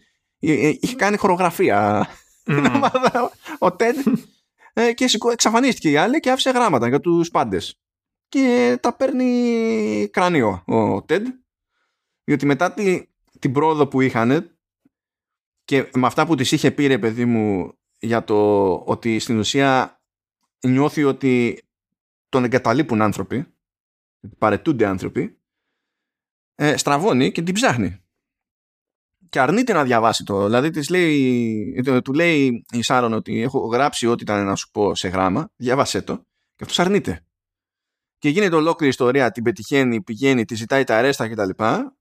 Εξακολουθεί για λίγο να αρνείται να διαβάσει το γράμμα και μετά πολλά μπαίνει στη διαδικασία μπροστά της και το ανοίγει και το διαβάζει. Εμείς δεν ξέρουμε τι γράφει. Δεν το διαβάζεις ποτέ στα φωναχτά. Απλά τον βλέπουμε που διαβάζει, πίζει, βουρκώνει και λειτουργεί το πράγμα. Τρέχουν τέτοιο. Πραγματικά μετά από το επεισόδιο με τον Coach Beard, η φάση δίνει όλο πόνο. Τρέχουν τα πράγματα. Και για να καταλάβετε γιατί πόνο μιλάμε, εκεί που είναι να κλείσει το επεισόδιο, σκάει ένα μήνυμα από τον Trent Green, The Independent, trademark. Σκάει ένα μήνυμα στον TED με link από άρθρο που έχει βγει ήδη στο δίκτυο, αλλά είναι να βγει και στην έντυπη έκδοση το πρωί, υποτίθεται, που λέει για την κρίση πανικού πίσω TED. Όχι, ότι, ναι, λέει ότι δεν είχε πάθει τροφική δηλητηρίαση, ότι έπαθε κρίση πανικού. Ναι, γιατί αυτό το είχε μείνει στα μεταξύ τους εκεί πέρα στην ομάδα, δεν είχε βγει προς τα έξω. Και λέει ότι ήθελα να σε προειδοποιήσω για να ξέρεις. Επίσης τον ρωτάει αν είχε κάποιο σχόλιο, κλασικά. Αυτό δεν είναι dick move εκείνη την ώρα. Είναι προβλεπέ ότι θα το κάνεις ως δημοσιογράφος, εντάξει. Δεν είναι καθόλου προβλεπέ ότι θα προειδοποιήσει. Αυτό ήταν ήδη μια παραχώρηση. Δεν είναι απαραίτητο βασικά. Ναι. Και γυρνάει και του λέει όμως, λέει ότι ως δημοσιογράφος έπρεπε να τη γράψω, λέει, να το γράψω αυτό το άρθρο. Αλλά ως κάποιος, λέει, που συσέβεται, ας πω η πηγή μου ήταν ο Νέιτ. Και απαντάει εκεί πέρα ο άλλος no comment, το αφήνει στο έτσι και τελειώνει το επεισόδιο με κάρμα πολλής. Και λες, cute. Και έτσι σκάμε στο τελευταίο επεισόδιο και προφανώς μετά έχουμε το λεγόμενο media fallout, το μαθαίνει ο κόσμος, το κοιτάνε περίεργα στον δρόμο τον TED, άλλοι τον κοροϊδεύουν, άλλοι τον ρωτάνε αν είναι καλά κτλ. Εκείνος δεν μπαίνει στη διαδικασία να το συζητήσει, δεν μπαίνει στη διαδικασία να κάνει νήξη στον Nate για οτιδήποτε. Είναι της λογικής ότι καλό θα είναι ο Nate να κάνει εκείνος την κίνηση και όχι να τον κυνηγήσει ο TED. Ο Beard έχει καταλάβει ότι είναι ο Nate. Αυτός τα έχει παρμένα και προσπαθεί να πιέσει τον Ted να μιλήσει στον Nate. Αλλά τέλος πάντων, okay. Τρέχει αυτό το πράγμα. Τρέχουν και άλλα πράγματα. Αν θυμάστε, υποτίθεται ότι ο Jamie είπε στην Κίλη ότι την αγαπά ακόμη και τα λοιπά. Αυτό το στηρεύτηκε στον Roy η Κίλη. Και ο Ρόι είπε για την καθηγήτρια, τη δασκάλα στην Κίλη. Δεν τα σπάσανε όμως, απλά ήταν τέτοιο. Ήταν στιγμές ειλικρίνειας κτλ. Και του είπε κιόλας που φιλήθηκε, που την φίλησε ο Νέιτ. Ναι, και για το φιλί με τον Νέιτ. Πηγαίνει λοιπόν ο Ρόι έτοιμος, σκάει, λέει που είναι ο Τζέιμι. Πρώτα απ' όλα είναι ο Τζέιμι και λέει που είναι ο Ρόι. Δεν είχε έρθει ακόμα. Μετά σκάει ο Ρόι που είναι ο Τζέιμι. Και είναι έτοιμος για καυγά, κατευθείαν. Και λέει ο Τζέιμι, σε παρακαλώ, άσε με να μιλήσω πρώτα. Και του λέει ο άλλος, ναι, εντάξει, it makes sense, διότι αυτό που θέλω εγώ να κάνω σημαίνει ότι θα μείνεις χωρίς δόντια και χρειάζεται τα δόντια για να μιλήσεις, οπότε δεν θα είναι πολύ πρακτικό να μιλήσεις αφού τελειώσω εγώ. Και του αρχίζει και του λέει ο Jamie μόνος του ότι είπα στην Κίλη το και το και το ξέρω ότι ήταν λάθος και δεν θα το ξανακάνω, ζητώ συγγνώμη κτλ. Και παίρνει βράση ο Ρόι, διότι στην ουσία δέχεται τη συγγνώμη του Jamie, δεν μπορεί να αγνοήσει ότι ο άλλος έκανε το σωστό εκείνη την ώρα και του χαλάει το σχέδιο να τον σπάσει στο ξύλο. Και ξενερώνει και λέει fuck και σηκώνει και φεύγει. Αλλά τον έβλεπες ότι βράζει, έτσι, τον έβλεπες. Ναι. Έβραζε τόσο πολύ που από την απελπισία του μπήκε και αυτός έγινε μέλος των λεγόμενων Diamond Dogs, που είναι η αντροπαρέα και στο προπονητικό team που συζητάει τα αγκομενικά, που ακόμα και αυτό ενόχλησε τον Nate. Αλλά τέλος πάντων, ήθελε να πει και για τη φωτογράφηση της Κίλη που φωτογραφήθηκαν μαζί, αλλά στο περιοδικό δεν μπήκε καμία δική τη φωτογραφία. Αισθάνεται λίγο περίεργα για το ρόλο που έχει στην ουσία τώρα στη σχέση. Θα το νομίζω έχει λίγο ζουμάκι εδώ για μετά. Και τα λοιπά και τα λοιπά. Αλλά εξηγεί και για τη φάση με τον τέτοιον, παιδί μου, το interaction που είχε με τον Jamie. Και εντάξει, ακόμα και αυτό έχει πλάκα. Πετάει εκεί και μια τάκα. Προσπαθεί να πει ότι πληγώθηκε, ρε παιδί μου. Πληγώθηκε βασικά από τη φάση με τη φωτογράφηση. Λέει, it hurt my feeling. Όχι feelings. Feeling. Ναι. Το ένα. Το συνέστημα που έχω. Είναι αυτό, ξέρω εγώ. Αλλά ναι, anyway, προχωράμε και εκεί πέρα. Έχουμε όμως τον αγώνα, ο οποίος αγώνας είναι κόντρα στη... Κάτσε τώρα γιατί δεν θυμάμαι αν θα πούμε μαλακία. Είναι κόντρα στη West Ham ή τον μπερδεύω με το ότι αγοράστηκε η West Ham? Όχι, νομίζω που έχουν σήμα τη Μέλισσα. Νομίζω Bradford είναι. Ωραία, ας είναι ό,τι είναι λοιπόν. Δεν μας νοιάζει. Σίγουρα εμένα με νοιάζει. Με σήμα τη Μέλισσα, ναι. Όχι τα ζυμάρικα. Okay. Έχει έναν αγώνα λοιπόν τη σεζόν ακόμη το Richmond και υποτίθεται ότι από αυτό κρέμεται το αν θα καταφέρει να ανεβεί κατηγορία. Δεν ξεκινάνε τα πράγματα σωστά, χρησιμοποιούν το σύστημα που πρότεινε ο Nate, το λεγόμενο false nine. Το οποίο είναι θεωρείται τώρα πιο προχωρημένο σύστημα, αλλά είναι πολύ δύσκολο. Δηλαδή πρέπει να το έχει συνηθίσει η ομάδα να το κάνει και πρέπει να είναι πολύ ικανός αυτός ο οποίος θα παίξει έτσι false nine. Δηλαδή θα παίξει σαν επιθετικό χωρίς να είναι επιθετικό. Ελληνική ομάδα από ό,τι γνωρίζω, ενώ το έχει προσπαθήσει πριν από μερικά χρόνια, το προσπαθούσε να το κάνει ο Ολυμπιακός, δεν νομίζω ότι το έχει καταφέρει ποτέ η ελληνική ομάδα να το παίξει αυτό. Οπότε ήταν ένα σύστημα το οποίο όντως θέλει τσαγανό και είναι μεγάλο ρίσκο. Και δεν είναι μόνο αυτό, είναι όπως λέγανε τώρα και οι σχολιαστές του αγώνα εκεί πέρα, σου λέει όταν υποτίθεται ότι όλα κρέμονται από το αποτέλεσμα σε αυτόν τον αγώνα. Δεν είναι κατάλληλη ώρα για να κάνεις πειράματα και να αλλάζεις τακτικές και να δοκιμάζεις κάτι νέο με την ομάδα, το οποίο δεν έχει συνηθίσει το ίδιο να παίζει η ομάδα σου, παιδί μου. Και ειδικά όταν κερδίζεις γενικότερα. Ναι. Οπότε το πρώτο ημίχρονο λήγει εκεί πέρα 2-0 και... ναι, κατά του Richmond, ναι. Και παίζει πρόβλημα. Και γίνεται μια κουβέντα εκεί πέρα για το αν θα συνεχίσουν με αυτό το σύστημα στο δεύτερο ημίχρονο. Ο Νέιτ ξεσπάει εκεί πέρα και ενώ είναι η δική του πρόταση στο σύστημα, λέει όχι, δεν έχει νόημα να συνεχίσουμε από τη στιγμή που έχουμε παίκτες που δεν ξέρουν τους γίνεται και δεν μπορούν να το παίξουν, αλλά αυτά είναι οι παίκτες, ξέρω εγώ. Ήταν ήδη ενοχλημένος για το ότι ήδη είχαν χρησιμοποιήσει αυτό το σύστημα, παρότι το πρότεινε πάλι ο ίδιος, γιατί λέει ο Τέντ ότι είναι, όταν το αναφέρει, ότι είναι το false nine του Nate και λέει ναι, τώρα τα λέει αυτά, αλλά έτσι και πετύχουμε και κερδίσουμε, θα το πιστωθεί εκείνος και δεν ξέρω και εγώ τι, κόμπλεξ παντού. Και ο Τέντ σε αυτή την περίπτωση λέει ότι του φαίνεται καλύτερο να συνεχίσουν σε αυτό το σύστημα και στο δεύτερο ημίχρονο, μην ξαναλλάξουν τώρα. Και κατόπιν προτροπής του Beard ρωτάει και την ομάδα και πετάγεται φυσικά πάνω απ' όλα ο Ολλανδός και λέει νομίζω ότι το σύστημα είναι και η τακτική είναι σωστή, παίξαμε όπως παίξαμε στο πρώτο, τώρα ξέρουμε τι δεν έχει πάει καλά, καλύτερα είναι να συνεχίσουμε έτσι, θα τα καταφέρουμε. Και αυτό ενοχλεί τον Nate, όλα ενοχλούν τον Nate νομίζω. Okay. Ναι, γενικότερα είναι το mood του Nate. Ναι, δεν υπάρχει κάτι που γίνεται γύρω από τον Nate και το θεωρεί θετικό Nate, δεν μπορεί. Και μπαίνουν στον αγωνιστικό χώρο στο δεύτερο ημίχρονο, πηγαίνει το 2-0, γίνεται 2-1, γίνεται 2-2 και μετά κερδίζει... Με πέναλτι του Ρόχας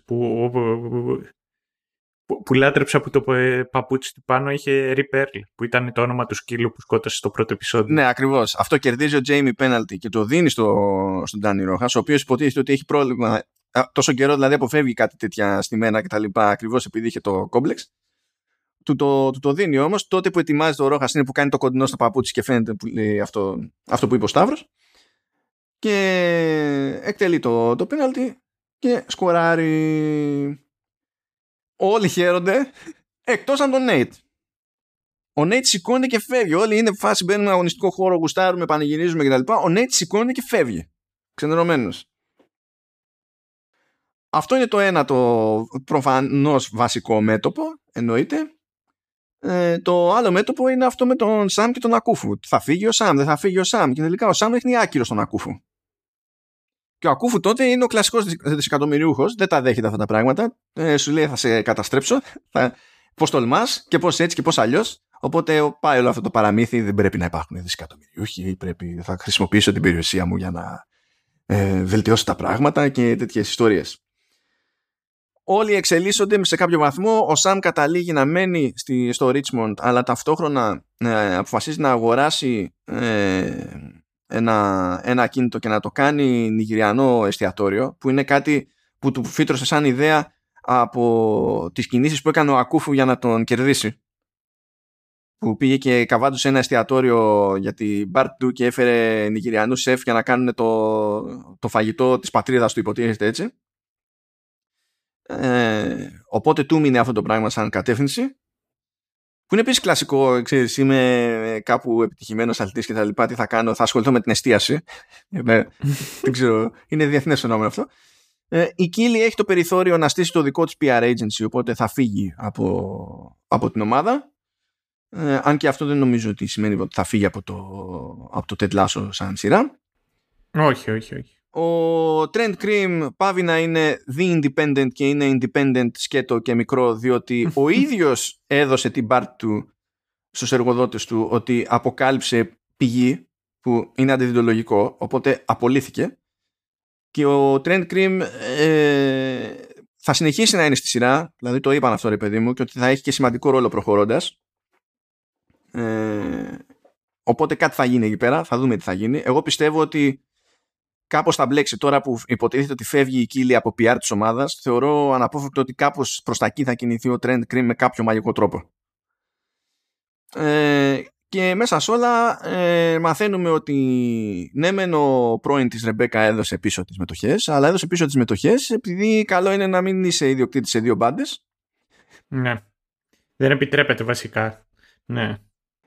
Και αν και δεν, μπορεί να μην ήταν και αυτό το κόλλημα, γιατί υποτίθεται ότι εκείνες οι συμμετοχές ήταν στο όνομα της γυναίκας του. Αλλά δεν ξέρω τώρα αν κοιτάνε και πρώτη. Νομίζω μέσα και πρώτου βαθμού. Και αγοράζει λοιπόν τη West Ham. Και βλέπουμε εκεί στο κλείσιμο τη σεζόν και του επεισοδίου ότι είναι εκεί η West Ham, προπονείται. Βλέπουμε μια πλάτη και κρίζα μαλλιά πάνω. Έρχεται ο Ρούπερτ. Του ψιθυρίζει κάτι στα αυτή. Πηγαίνει προς τα πέρα. Γυρνάει ο άλλος και είναι ο Νέιτ, ο προπονητής της West Ham. Mm. Και παίζει το Young and the Brave από το Run the Jewels. Έτσι. Και οι παραλληλισμοί με τον Ζωζέ Μουρίνιο με το χρώμα του μαλλιού είναι προφανής. Και ο ίδιος ο ηθοποιός είπε ότι εγώ μες στο μυαλό μου το Μουρίνιο είχα σαν φάση έτσι κι αλλιώς. Και πάει λέγοντας, και έτσι κλείνει αυτή η σεζόν. Έχουμε ακόμα staff να πούμε.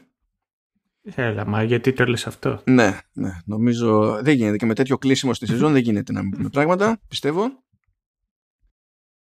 Ένα γενικό πρώτα θα ήθελα να πω ότι υπάρχει ουσιώδης πρόοδος σε νέα μέτωπα σε αυτή τη σεζόν. Δηλαδή, ναι μεν δεν παραμερίζεται ο TED, αλλά νομίζω ότι αναβαθμίζεται πάρα πολύ ο Ρόι σε συνδυασμό με την Κίλη. Είναι πολύ μεγάλο κομμάτι του συνόλου πλέον. Ο Τζέιμ είναι εκείνος που είναι πιο Ρόι από άποψη χρόνου που παίρνει στη σειρά. Στη δεύτερη σεζόν έχει πάνω κάτω το χρόνο στο περίπου που είχε ο Ρόι στην πρώτη σεζόν. Κάπως έτσι είναι, σαν να έχουν ανταλλάξει θέσεις. Κάποιος έλεγε ότι ο ένας έγινε αλλαγή του άλλου. Τώρα έχω μια συγκεκριμένη εικόνα με Jake Peralta από Brooklyn Nine-Nine. Ναι. Οπότε εγώ χαίρομαι που βλέπω ότι η συγγραφική ομάδα μπαίνει στη διαδικασία να δώσει χώρο σε άλλους χαρακτήρες και δεν προσπαθεί να το κάνει one man show και όλοι οι υπόλοιποι να είναι comic relief με το δικό τους τρόπο. Ούτως ή άλλως και στην πρώτη σεζόν και στη δεύτερη έχει χώρο η Ρεμπέκα και η Ρεμπέκα προχωράει. Η Ρεμπέκα ίσως είναι το λιγότερο κλισέ εκεί μέσα, από την άποψη ότι θα μου πεις και ο Τέντ είναι λίγο ότι είναι ξεκάρφωτη φάση και υποτίθεται ότι είναι ένας Αμερικανός που όταν προέκυψε εκεί πέρα φύτρωσε στην ομάδα δεν πολύ ξέρει τι σημαίνει ποδόσφαιρο. Okay. Αλλά νομίζω ότι το έχουμε ξεπεράσει προπόλου αυτό το σημείο. Η Ρεμπέκα όμως είναι η ιδιοκτήτρια ομάδας. Και ασχολούμαστε με τη Ρεμπέκα με τρόπο και με θέματα που είναι τελείως άσχετα με οτιδήποτε συνήθως περνάει από το μυαλό μας και που μπορεί να μας νοιάξει για το τι κάνει και τι εστί ιδιοκτήτης της ομάδας. άμα σκέφτεσαι κόκαλι, μπέο και ψωμιάδι, ναι. Ναι, γιατί άμα σκεφτώ Ρωμάν Αμπράμοβιτς είναι καρδούλα. Είναι. Ή άμα σκεφτώ τίποτα Σαουδάραβες και τέτοια, είναι όλα κομπλέ. Είναι πρόβλημα. Οπότε, ναι, δεν το λέω για κακό αυτό, για καλό το λέω. Είμαι φαν, Ρεμπέκα, δεν μπορώ να πω ότι έχω κάποιο ζήτημα. Ένα πείραμα ενδιαφέρον είναι με Ρόι και Κίλι, όχι μόνο για το χρόνο, αλλά και για το τι φαίνεται ότι κάνουν εκεί πέρα οι συγγραφείς. Κατά μία ολοκληρώνει ένα κύκλο ο Ρόι, που από εκεί που ήταν το κοκόρι στην ομάδα, ο βετεράνος, ο άγριος ο τύπος που μπορεί να επιβληθεί, ο αλφα κτλ,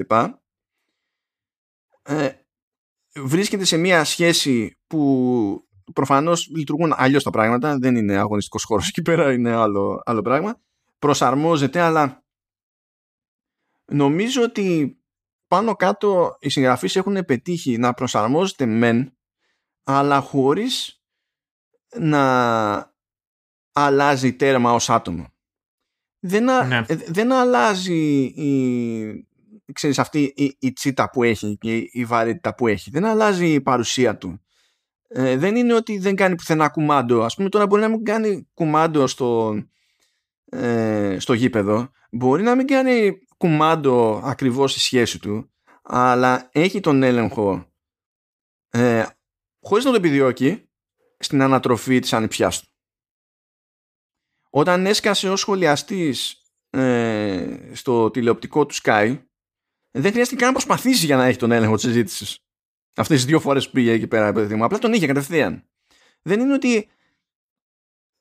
ότι αλλοιώνεται ως χαρακτήρας, και μου φαίνεται μένα πολύ σημαντικό αυτό, διότι τότε μπορούμε να μιλάμε για εξέλιξη. Και δίνει και ένα πάτημα για την επόμενη σεζόν, από την άποψη ότι τον βλέπουμε στο κλείσιμο εδώ και αισθάνεται λίγο περίεργα για τη φάση με την Κίλη, διότι η Κίλη κινείται πλέον σε κάποια πλαίσια, όχι ως άτομο και στη συμπεριφορά της, αλλά ως προς τις συγκυρίες της ζωής της, σε κάτι που είναι πιο κλασικό ανδρικό στερεότυπο, με τη λογική ότι κανόνισε ο Ρόι να πάνε διακοπές με τρόπο που να της επιτρέπει να δουλεύει και εξ αποστάσεως, τέλος πάντων, τώρα που θα στείλει το νέο agency κτλ. Αλλά η Κίλη λέει όχι, δεν μπορώ, γιατί πίσω στη δουλειά. Και γυρνάει και του λέει μπορείς να πας μόνος σου. Το οποίο, εντάξει, δεν ήταν cool move. Okay, αλλά τέλος πάντων όλο αυτό συνδέεται με ένα άλλο πιο παραδοσιακά ανδρικό στερεότυπο ως προς τις προτεραιότητες. Το ότι η δουλειά έρχεται πρώτη και θα ρίξω λίγο το αμόρε και τα λοιπά και δεν ξέρω κι εγώ τι. Αυτό ζορίζει τον Ρόι, αλλά δεν είναι ότι δεν το κατανοεί. Ψάχνει μια ισορροπία άλλη. Αυτό μου βγάζει εμένα προς τα έτσι. Και είμαι πολύ περίεργος να δω πώς θα εξελιχθεί, ρε παιδί μου, αυτό παραπέρα. Νομίζω ότι είναι από τις επιτυχίες της σεζόν αυτό το κομμάτι. Δεν ξέρω αν έχεις άποψη τουλάχιστον για το συγκεκριμένο. Ναι, έχω.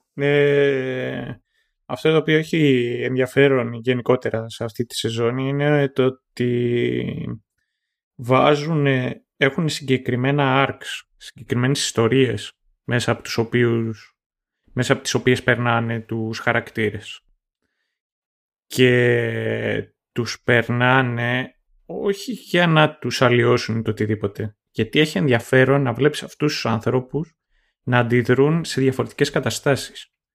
Εκεί στα δύο τελευταία επεισόδια τους φέρνει αυτομάτως σε σύγκρουση μεταξύ τους, ιδιαίτερα για φερειπίν το Ρόι με την Κίλη, που αρχίζει και λέει ο ένας για τον άλλον αυτά τα οποία έκανε και τον έκανε να νιώσει άβολα. Και έχει ενδιαφέρον κιόλας το πώς δεν τους νοιάζει να φτάσουν από το ένα στο β του στυλ. Ένας από τους λόγους για τους οποίους η πρώτη σεζόν ήταν καλή, διότι είχε δύο στοιχεία τα οποία είναι πάντα ευχάριστα σε όλες τις ιστορίες. Ο καλός ο άνθρωπος, ο οποίος με την καλοσύνη του κερδίζει την εκτίμηση και αλλάζει την αντίληψη του κακού, που ήταν ο Τέτ με τη Ρεμπέκα, και ότι ο καλό παιδί, το οποίο είναι σκληρός αλλά σεβαστικός, είναι αυτός ο οποίος κερδίζει το καλό κορίτσι από αυτόν ο οποίος δεν τη σέβεται. Ενώ αυτή τη στιγμή ήταν πολύ πιο όριμες οι καταστάσεις. Ειδικά θα εστιάσω στο, επειδή αυτό ανέφερες, στο Ρόι και στην Κίλη, είναι το ότι στο τέλος δεν χωρίζουνε. Όχι, δεν χωρίζουν, όχι. Παρότι είχε ένα άγχος εκεί πέρα ο Ρόι και τη ρώτησε ευθέως. Όλοι αυτό... είχαν, και οι δύο είχαν αυτό το άγχος και είναι μέρος των σχέσεων. Αυτό το οποίο είναι ωραίο το τετλάσιο είναι ότι όσο πιο γελίο και αν γίνεται, έχει γερά τα πόδια του πάνω σε καθημερινά προβλήματα. Δηλαδή, εγώ το πιο καρτουνίστικο κομμάτι της φετινής σεζόν ήταν η φάση με το LED Τάσο. Ναι, εντάξει, αυτό ήταν και one-off βέβαια, έτσι. Γιατί, ναι, ευτυχώς. Και είναι και όλες και το επεισόδιο που έχει τα πιο... ασχολείται με το πιο σοβαρό ίσως κομμάτι καθ' όλη τη διάρκεια της σεζόν. Δηλαδή, το χρησιμοποιεί και σαν αντίποδα για να μιλήσει για πάρα πολύ σοβαρά πράγματα. Ωραία, οπότε αυτά δεν τα είχαμε συνεννοηθεί πιο πριν, έτσι. Πρώτη φορά μιλάμε με τον Σταύρο για αυτή τη σεζόν στα σοβαρά, οπότε βλέπω είμαστε μια χαρά σχεδισμένοι. Ναι, μιλάμε μονάχα στα σοβαρά πλέον. Για συνέχεια. Ναι. Αυτό λοιπόν, αυτή είναι μια σημαντική εκκρεμότητα καθώς προχωράμε. Τώρα, άλλη εκκρεμότητα είναι η φάση με Ρεμπέκα και Σαμ, που είναι λίγο παραπέει η κατάσταση. Δηλαδή είναι σε απόσταση... δεν έχει ξεκαθαριστεί όμως το πράγμα. Ο Σαμ πάει να αναπτυχθεί κάπως. Υπάρχει ένα ερωτηματικό γενικά εκεί πέρα για το πώς θα κυλήσουν τα πράγματα. Νομίζω βέβαια ότι το μεγαλύτερο πράγμα που παίζει και δεν γίνεται να μην παίζει και ουσιαστικό ρόλο στην τρίτη σεζόν, είναι αδυνατό, είναι η φάση με τον Νέιτ. Αυτό που δεν περίμενα να γίνει γενικά σε μια σειρά σαν το Ted Lasso είναι να αποφασίσουν κάποιοι, ρε παιδί μου, ότι κοίταξε να δεις, εμείς παρακάτω θέλουμε να έχουμε έναν βίλαν. Και... Εγώ ήμουν σίγουρος ότι χρειάζεται βίλαν η σειρά. Ναι. Αυτό δεν είναι περίεργο, δηλαδή, γιατί στην πρώτη σεζόν το εμπόδιο ήταν η σχέση του Τεντ με το ποδόσφαιρο και με όλους αυτούς που ξέρουν τι εστί ποδόσφαιρο, σε αντίθεση με εκείνον που δεν ήξερε τι εστί ποδόσφαιρο. Τώρα το εμπόδιο στη δεύτερη σεζόν ήταν η άνοδος και προφανώς έπρεπε να στηθεί ένα άλλο εμπόδιο για την τρίτη σεζόν, αλλά αντί όμως να αρχίσουν μέσα σε αυτή τη σεζόν, που θεωρητικά μπορείς να πεις ότι είχαν τον χρόνο, να χτίζουν τον βίλαν και να έχουν και την αναμέτρηση ή κάποια αναμέτρηση της προκοπής με βίλαν στην ίδια σεζόν, δεν το κάνανε, το αφήσανε για μετά. Αλλά είπανε σε αυτήν χτίζουμε. Και το αφήνουμε εκεί πέρα, και γι' αυτό λέω ότι έχω και προσδοκίες πλέον πιο συγκεκριμένες για την τρίτη σεζόν, διότι δεν γίνεται να μην γίνει σύγκρουση, δεν γίνεται. Και προφανώς σε τέτοιες περιπτώσεις υπάρχει τρόπος να γίνει τη μούφα η κατάσταση και υπάρχει τρόπος να γίνουν φοβερά πράγματα. Και έχω άλλο τύπο ερωτηματικό πάνω από το κεφάλι μου για την τρίτη σεζόν. Και είναι ένα τέτοιο, είναι μια κόντρα η οποία είναι στημένη να εκφράζεται περισσότερο με εξαποστάσεως, γιατί πλέον δεν είναι δίπλα-δίπλα στον ίδιο χώρο εργασίας, αλλά ποικιλοτρόπως. Δηλαδή, σου δίνει. Προφανώς υπάρχει κόντρα στον αγωνιστικό χώρο. Σηκώνει κόντρα στα μίντια, με δημόσιες δηλώσεις κτλ. Προφανώς θα υπάρχουν ευκαιρίες να βρεθούν σε περίεργη ατμόσφαιρα στον ίδιο χώρο. Μπορείς να κάνεις πολλά πράγματα. Και θέλω πολύ να δω πώς είναι, και θέλω να δω και πώς θα διαχειριστούν την όλη φάση με τον Νέιτ. Διότι ο Νέιτ σαν χαρακτήρας είναι ένα συγκεκριμένου τύπου, ας πούμε, αρχέτυπο, και γι' αυτό κιόλας αν εξηγεί στη σεζόν αυτή τι παράπονο έχει από τον Τεντ, δεν του λέει ότι τον έδωσε, του λέει όμως ότι έχει παράπονο, γιατί σου λέει ότι έφτασες να με κάνεις να αισθάνομαι ότι είμαι ο πιο σημαντικός άνθρωπος στον κόσμο, από εκεί πέρα που με είχαν όλοι του κλώτσου και του μπάτσου, και μετά με παράτησες. Και έχει πολύ ζουμί το κομμάτι εκείνο. Εν τω μεταξύ, εκεί που λέει για το ότι δεν έχεις κάνει στο γραφείο σου τη φωτογραφία που σου έδωσα, ναι, στο ίδιο επεισόδιο, σε προηγούμενη σκηνή, την έχει μέσα στο σπίτι του ο Τεντ. Ναι, και λέει εν τω μεταξύ έχεις τη φωτογραφία με κάτι χαζούς Αμερικανούς, που δεν είναι κάτι random χαζοί Αμερικανοί, αλλά δεν τον νοιάζει τον Νέιτ. Εντάξει, οκ, ξέρω εγώ. Διότι τέλος πάντων το πρόβλημα του Nate είναι ότι, και φαίνεται σε όλη τη σεζόν, είναι ότι έχει πρόβλημα αυτοπεποίθησης και αυτό του χρωματίζει τα πάντα. Δεν μπορεί να διαχειριστεί ούτε την επιτυχία ούτε την αποτυχία. Ούτε καν στασιμότητα. Αυτό που αντιλαμβάνεται ο Nate ως γράψιμο του στυλ με ανέβασες TED, αλλά μετά με παράτησες, δεν είναι γράψιμο. Δεν προσποιήθηκε ποτέ ο TED ότι ο Nate δεν υπάρχει. Δεν είναι ότι δεν τον άκουγε καθόλου ή δεν ξέρω κι εγώ τι. Αλλά αυτό που νιώθει ως τι να πω, αμέλεια ο Nate, είναι το ότι δεν συνέχιζε ο TED να ενεργά να προσπαθεί να τον ανυψώνει. Και αυτό είναι το πραγματικό πρόβλημα στην όλη φάση, που δεν συνειδητοποιεί καν ότι το έχει ο Nate. Και γι' αυτό καταλήγει να γίνεται από towel boy legit αντίζηλος, ας το πούμε κάπως έτσι, και μπαίνει και αυτός στη φάση να είναι πλέον προπονητής ομάδας στην Premier League of all things. Ποιος θα το έκανε αυτός στην πραγματικότητα δεν ξέρω, πέρα από τον Ρούπερτ, αλλά οκ, ξέρω εγώ, ας το πούμε έτσι. Και νομίζω ότι είναι λίγο δύσκολο να βρούμε άνθρωπο που δεν έχει ιδέα τι σημαίνει αυτό το φαινόμενο, δεν έχει ιδέα τι σημαίνει αυτός ο τύπος ανθρώπου, που να βρούμε άνθρωπο που δεν έχει χρειαστεί να αντιμετωπίσει με κάποιο τρόπο κάποιο τέτοιο είδος ανθρώπου, που στην ουσία ο ίδιος μόνο ετεροπροσδιορίζεται.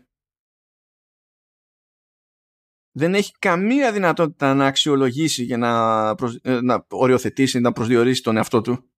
Οπότε κρέμεται αναγκαστικά από τους άλλους. Και νομίζω ότι αυτό είναι πεδίο πολύ εύφορο για την τρίτη σεζόν. Γιατί δεν μπορείς και για πάντα να ασχολείσαι με τα σκαλώματα του TED, έτσι. Ειδικά δηλαδή μετά από αυτά που μάθαμε, ας πούμε, στη δεύτερη σεζόν, τι θα πεις μετά, ότι... Για τη γιαγιά του, δεν ξέρω. Που ήταν στο ολοκαύτωμα, ας πούμε, κάτι τέτοιο θα ήταν. Ναι. Δεν μπορείς να το κάνεις αυτό. Δεν μπορείς. Δεν έχει νόημα. Όχι, και έχει σημασία κιόλας και ο Μπίρτ κάποια στιγμή που του είπε ότι μήπως παρά είσαι καλός για το ειδικό σου το καλό. Πρέπει να το δούμε κι αυτό. Να δω πω ότι I believe in believe. Πρέπει να δούμε και πώς θα το αντιμετωπίσει ο ίδιος ο Τέντ όταν το μότο του δεν λειτουργεί για τους άλλους. Ναι, πήγε και έσκησε το μεταξύ το Believe ο Nate. Ήταν το τελευταίο πράγμα που έκανε πριν φύγει. Και γιατί έχει φάει σκάλωμα πλέον, οτιδήποτε έχει τη στάμπα του TED είναι στραβό για τον Nate. Είναι άσπρο μαύρο. Δεν υπάρχει τίποτα άλλο. Περιμένω τις θεωρίες του χρόνου τέτοια εποχή που θα είναι...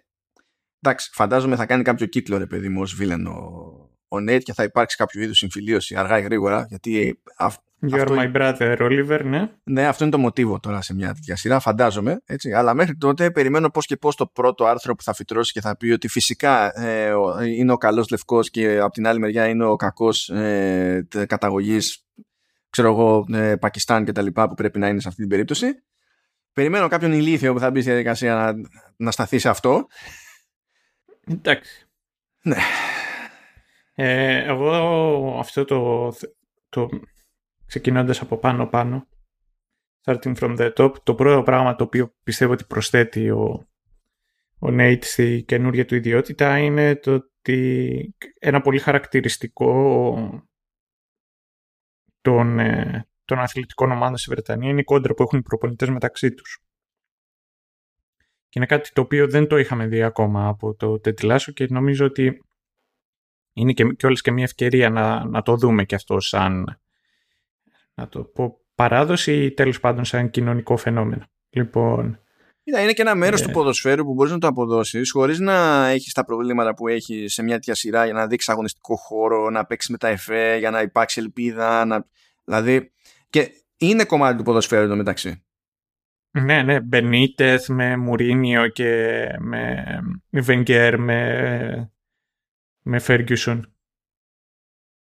Ήτανε από τη στιγμή που είπε κιόλας ότι ασχολείται και έχει κατά νου το Μουρίνιο. Έχει σημασία κιόλας για ένα επεισόδιο στο οποίο μιλήσαμε για mentorship, καθώς η Κίλη δεν γνωρίζει τώρα το τι θα κάνει και είπε για το πώς περιμένει κάποια στιγμή που λέει «A good mentor expects you to move on. A great one will see it also». Wants it also, ναι. Ναι. Αυτό έχει να κάνει στον αντίποδα, με το μεντορί. Και εδώ πέρα έχει να κάνει κυρίως και με τον Nate. Η πραγματικότητα όμως είναι ότι και αυτό είναι κιόλας κατανοητό. Είναι πολλοί άνθρωποι οι οποίοι δεν έχουν εκτιμηθεί στη ζωή τους. Γιατί ο Nate, η πραγματικότητα είναι είτε από την ατσουμπαλοσύνη είτε το οτιδήποτε, είναι ένας άνθρωπος ο οποίος δεν είχε νιώσει ποτέ αγάπη και στοργή και καλοσύνη. Και το βλέπουμε ότι αυτό εκτείνεται και στην οικογένειά του, που είναι μυστήριος ο πατέρας του, έτσι. Δεν είναι και καλά στο επαγγελματικό. Και εντάξει, και μιλάμε κιόλας και για μια κατάσταση που υποτίθεται ότι οι γονείς μας είναι προγραμματισμένοι. Καλά, η μητέρα του φαίνεται και τον αγαπάει, αλλά οι γονείς μας είναι προγραμματισμένοι να μας αγαπάνε. Δεν έχει να κάνει το σον και ντε, το ότι είμαστε ή τι δεν είμαστε. Εξού και το μητέρα τέρας, ότι δεν αγαπούσε τα παιδιά της. Λοιπόν, έχει να κάνει αυτό.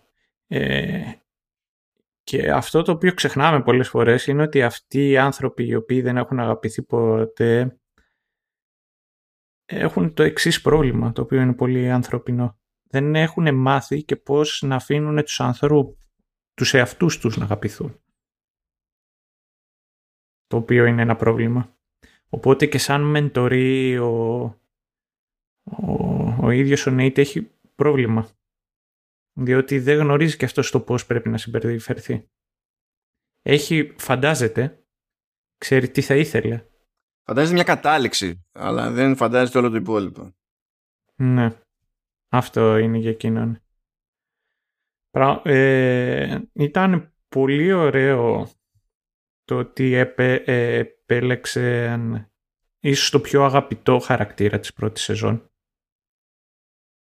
Να τον γυρίσουν για να τον κάνουν Darth Vader. Ναι, που ήταν ο ορισμός του underdog, ας πούμε, που ήσουν υποχρεωμένος, αισθανόσουν υποχρεωμένος ο θεατής να τον αγαπήσει λίγο. Ναι. Ήταν πολύ ωραίο αυτή η κίνηση, πιστεύω. Και όχι ότι άλλες δεν θα βγαίνουν, δηλαδή και με μια πιθανή κόντρα με τον Beardy, με κάποιους άλλους μέσα, θα ήταν και αυτοί κατανοητοί. Και αυτό το οποίο μου αρέσει και τώρα είναι το ότι ούτως ή άλλως το Ted Lasso δεν είναι ποτέ κάποιος τέλειος. Και θυμάμαι κάποια στιγμή στην πρώτη σεζόν που γυρνάει, που το ανεβάζουν να πει κακά πράγματα για τους άλλους, ώστε να τους δείξει το εγώ και να κάτσουν οι άλλοι να τον ακούσουν και να αρχίσουν να είναι πιο καλοί ο ένας τον άλλον, που βάζουν τον Nate να το κάνει. Και ήταν κακίες αυτά τα οποία έλεγε. Δεν θα πω ότι κοίταξε, το είχαν ετοιμάσει από τότε. Αλλά το ότι θα μπορούσε ένας άνθρωπος σαν τον Nate να εξελιχθεί σε elitist jerk, νομίζω ότι είχαμε ήδη τον καρπό για μια τέτοια περίπτωση. Και είναι ωραίος ο τρόπος με τον οποίο προσεγγίζει αυτά τα θέματα το Ted Lasso και είναι ωραία τα θέματα με τα οποία καταπιάνεται και απασχολείται. Συνεχίζει για μένα να είναι μια πολύ θετική νότα σαν σειρά. Είναι από τα καλύτερα πράγματα που για αυτές οι δύο σεζόν είναι από τα καλύτερα πράγματα που έχω κάνει το τελευταίο διάστημα στη ζωή μου. Το ευχαριστιέμαι. Κάτσα να το βλέπω. Και ένας από τους λόγους είναι και το πώς πιάνει τέτοιου είδους θέματα. Δηλαδή, ο Ted δεν είναι μια ασταμάτητη πηγή καλού. Οποιοδήποτε πρόβλημα και αν προκύπτει το λύνει. Και ακόμα και σε αυτούς με τους οποίους έχει φερθεί καλύτερα είναι ότι μερικοί άνθρωποι δεν είναι το κλασικό που δεν σε εκτιμάνε, ότι και να κάνεις, φίδεις ο κόρφος και. Άπειρα τέτοια πράγματα που μπορείς να πεις. Αλλά όχι στη συμπροκειμένη περίπτωση. Δεν μπορείς να αγαπάς όλους τους άνθρωπους με τον ίδιο τρόπο.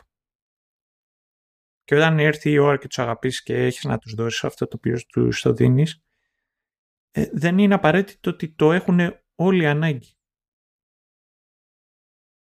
Και φαίνεται και με τη γυναίκα του, φαίνεται και με τον Νέιτ, και πραγματικά για κάτι το οποίο θεωρώ ότι είχε βρει τη συνταγή για να είναι καλό. Μ' αρέσει το πώς οριμάζει και πώς προσεγγίζει τα πράγματα. Ναι, βασικά για μένα γι' αυτό είναι καλή κομμωδία. Από σχετικά νωρίς είχα αγχωνέψει ότι καλή κομμωδία δεν είναι αυτό που πηγαίνει από χαβαλέ σε χαβαλέ και από φάρσα σε φάρσα non-stop, όσο καλά και αν το κάνει. Καλή κομμωδία είναι κάτι που χρησιμοποιεί όλα αυτά τα χαβαλετσίδικα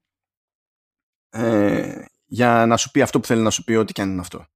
Και θέλει και λίγο δράμα μέσα για να λειτουργήσει η αντίθεση. Γιατί αν είναι να σου εντυπωθεί κάτι πιο εύκολα, θα σου εντυπωθεί πολλές φορές χάρη σε αυτές τις αντιθέσεις. Δεν είναι δηλαδή ένα sitcom που λέμε, που θα έχει μια δραματική στιγμή κάθε 10 επεισόδια. 2 φορές σεζόν δηλαδή. Μία στη μέση πριν τη διακοπή για τις γιορτές και μία στο τέλος πριν τη διακοπή για το καλοκαίρι. Ναι. Ως προς αυτό λοιπόν συνεχίζω και εγώ και εκτιμώ το Ted Lasso. Θα μείνω σε κάτι που είπα στην αρχή βέβαια, ότι θεωρώ ότι ήταν λίγο πιο περίεργο το ζύγι. Ακόμα και αν βάλουμε αυτά τα 2 έξτρα επεισόδια στην άκρη. Δηλαδή νομίζω ότι δεν είναι τυχαίο ότι στα 3 τελευταία επεισόδια και προχώρησαν τα πράγματα, okay, αλλά μάλλον φάνηκαν και στους δυο μας ότι ήταν ακριβώς όπως έπρεπε, όταν έπρεπε και όπου έπρεπε.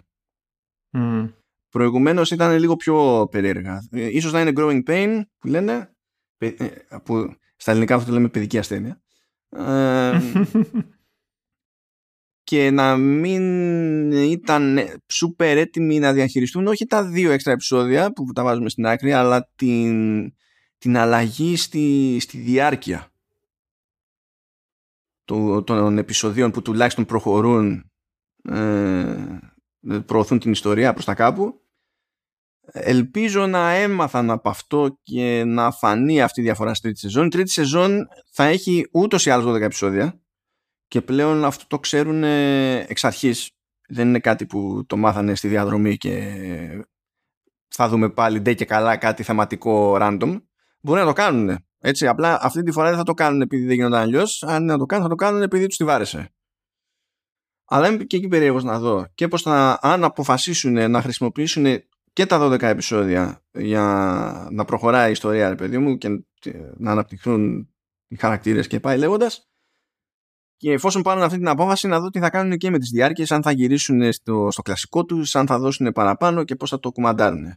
Γιατί ως προς αυτό πιστεύω ότι υπάρχει περιθώριο βελτίωσης. Και υπάρχει περιθώριο βελτίωσης όχι επειδή θεωρώ, το φαντάζομαι και θα ήθελα, αλλά πιστεύω ότι το καλύτερο αποτέλεσμα ως προς τη ροή και το αριθμό των πραγμάτων το είδαμε στην πρώτη σεζόν. Ήταν εκεί δηλαδή. Μπορούνε. Θέλει λίγη ιστορική και προδέρμ την επόμενη δόση. Έχουμε parting words, Σταύρο? Όχι. Δεν χρειάζεται. Έτσι ξερά. Ναι. Όχι. Μείνετε, καθίστε και δείτε περισσότερο το Ted Lasso. Εγώ αυτό θα πω. Σας κάνει καλό. Και δείτε το ξανά και ξανά, αν θέλετε. Θεωρώ ότι κάνει καλό. Έχει θετικά μηνύματα να περάσει. Έχει ωραία πράγματα να πει. Και περιμένω τη τρίτη σεζόν. Σε ένα χρόνο από τώρα θα είναι η αγαπημένη μου πάλι περίοδος. Εγώ να σου πω, αμαρτία μου Σταύρο, όταν είδα ότι κάτι πάνε να κάνουν εκεί πέρα με ψυχολόγο, σφίχτηκα λίγο. Εγώ σφίχτηκα πάρα πολύ, αλλά... Σφίχτηκα γιατί το δοκιμάζουν, είναι της μοδός σε πολλές σειρές αυτό. Και επειδή συνήθως γίνεται για να γίνει, είναι εμφανίζεται ψυχολόγος, λέγονται 5 κουβέντες, ο χαρακτήρας που είναι ο πελάτης ψυχολόγου λύνει το πρόβλημά του. Και το μήνυμα εκεί είναι ότι η ψυχοθεραπεία βοηθάει. Αυτό θέλει να μας πει συνήθως. Και αυτό είναι σούπερ βαρετό. Είναι σαν έμεση διαφήμιση ενός κλάδου. Δηλαδή δεν έχει κανένα νόημα. Και ήταν και ένα από τα παράπονά μου, αν θυμάστε, στο μέρο Vistown. Και γενικά φοριέται πάρα πολύ αυτό το πράγμα. Εδώ δεν ήταν έτσι όμως. Μονάχα επειδή πιάνεις αυτό το θέμα, όχι απλά δεν έχω parting words, έχω να πω κι άλλα. Εντάξει, το έχουμε, πάμε. Αυτό, οπότε άφησε με από επειδή το ξεκίνησες εκεί, έχω από πολλά τέτοια. Ξεδίπλωσε το ταλέντο σου, Σταύρο. Ναι, όπως έχω να πω θέματα τα οποία σου κάθεται και αναφέρει το τετλά σου, όπως ότι αν μπορείς να θεραπεύεσαι, να γίνεις καλύτερα, δεν σημαίνει ότι δεν έγινε ποτέ κάτι το οποίο σε πείραξε. Για να πει ότι αυτό το οποίο έχεις πάθει πλέον δεν κυριαρχεί στη ζωή σου. Σημαίνει ότι να ξεπερνάς τους φόβους σου. Όπως το έκανε ο Τάρτ με τον πατέρα του. Το ότι για να κάνεις τη διαφορά στη ζωή κάποιου άλλου δεν χρειάζεται να είσαι τέλειος. Το οποίο έχει σημασία είναι να ενδιαφερθείς για τον άλλον. Κάτι το οποίο το βλέπουμε συχνά από το TED. Το ότι... τι άλλο να πω... ότι όταν συγχωρείς, θεραπεύεσαι. Αλλά αν μπορέσεις να αφεθείς, σε βοηθάει να μεγαλώσεις. Και αυτό το βλέπουμε και με αρκετούς χαρακτήρες. Το ότι αν ένα πλάνο δεν λειτουργεί, χρειάζεται να αλλάξει το πλάνο. Όχι. Χρειάζεται να αλλάξει το πλάνο. Χρειάζεται να αλλάξει το στόχο σου. Είναι κάτι το οποίο πρέπει να το θυμάσαι. Μικρά βήματα, πώς και να το κάνεις, θα σε προχωρήσουν μπροστά. Και ότι το πιο σημαντικό από όλο αυτό το οποίο ισχύει για τον Νέιτ είναι το ότι δεν χρειάζεται να κουβαλάς τα λάθη σου και τα βασανά σου μαζί. Απλά να μπορέσεις να τα βάλεις κάτω και να τα χρησιμοποιήσεις σαν σκαλοπάτια, ώστε να γίνεις καλύτερος. Και εκεί θεωρώ ότι απέτυχε ο TED όσον αφορά με τον Nate.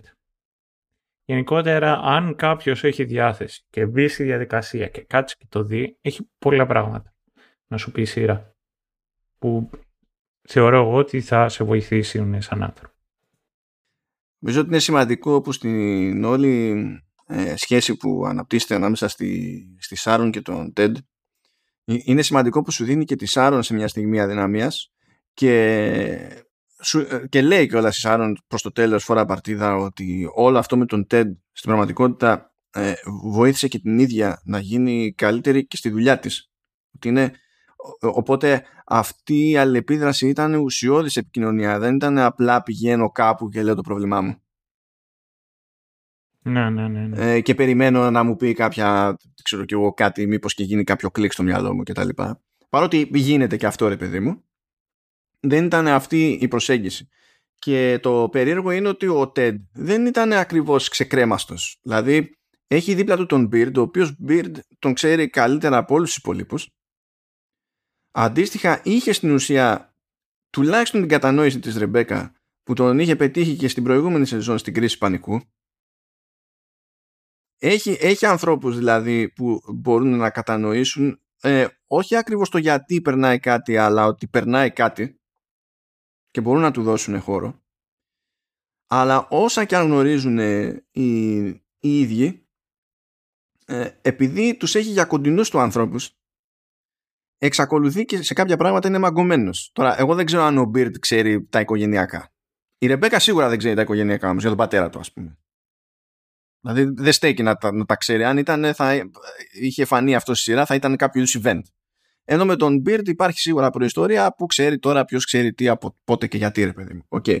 Αλλά όταν είσαι και με δικούς σου ανθρώπους, μερικές φορές αυτό μπορεί να λειτουργήσει ανάποδα. Μπορεί αντί για να σε κάνουν να αισθανθείς άνετα, να βγάλεις αυτό που έχεις μες στο κεφάλι σου ακριβώς όπως το έχεις, χωρίς να το πειράξεις, να το ωρεοποιήσεις ή να το προσπαθήσεις να το κάνεις να ακουστεί πιο πολιτισμένο από ό,τι μπορεί να είναι κτλ. Μπορεί να λειτουργούν από την ανάποδη. Όχι επειδή θεωρείς ότι δεν πρέπει, μάλλον ή δεν θα καταλάβουν, δεν ξέρω και εγώ. Μπορεί να πιστεύεις ότι θα καταλάβουν. Μπορεί να το έχεις σίγουρα αυτό το πράγμα. Αλλά επειδή είναι κοντινοί σου άνθρωποι, μπορεί να αισθανθείς κιόλας ότι τους επιβαρύνεις.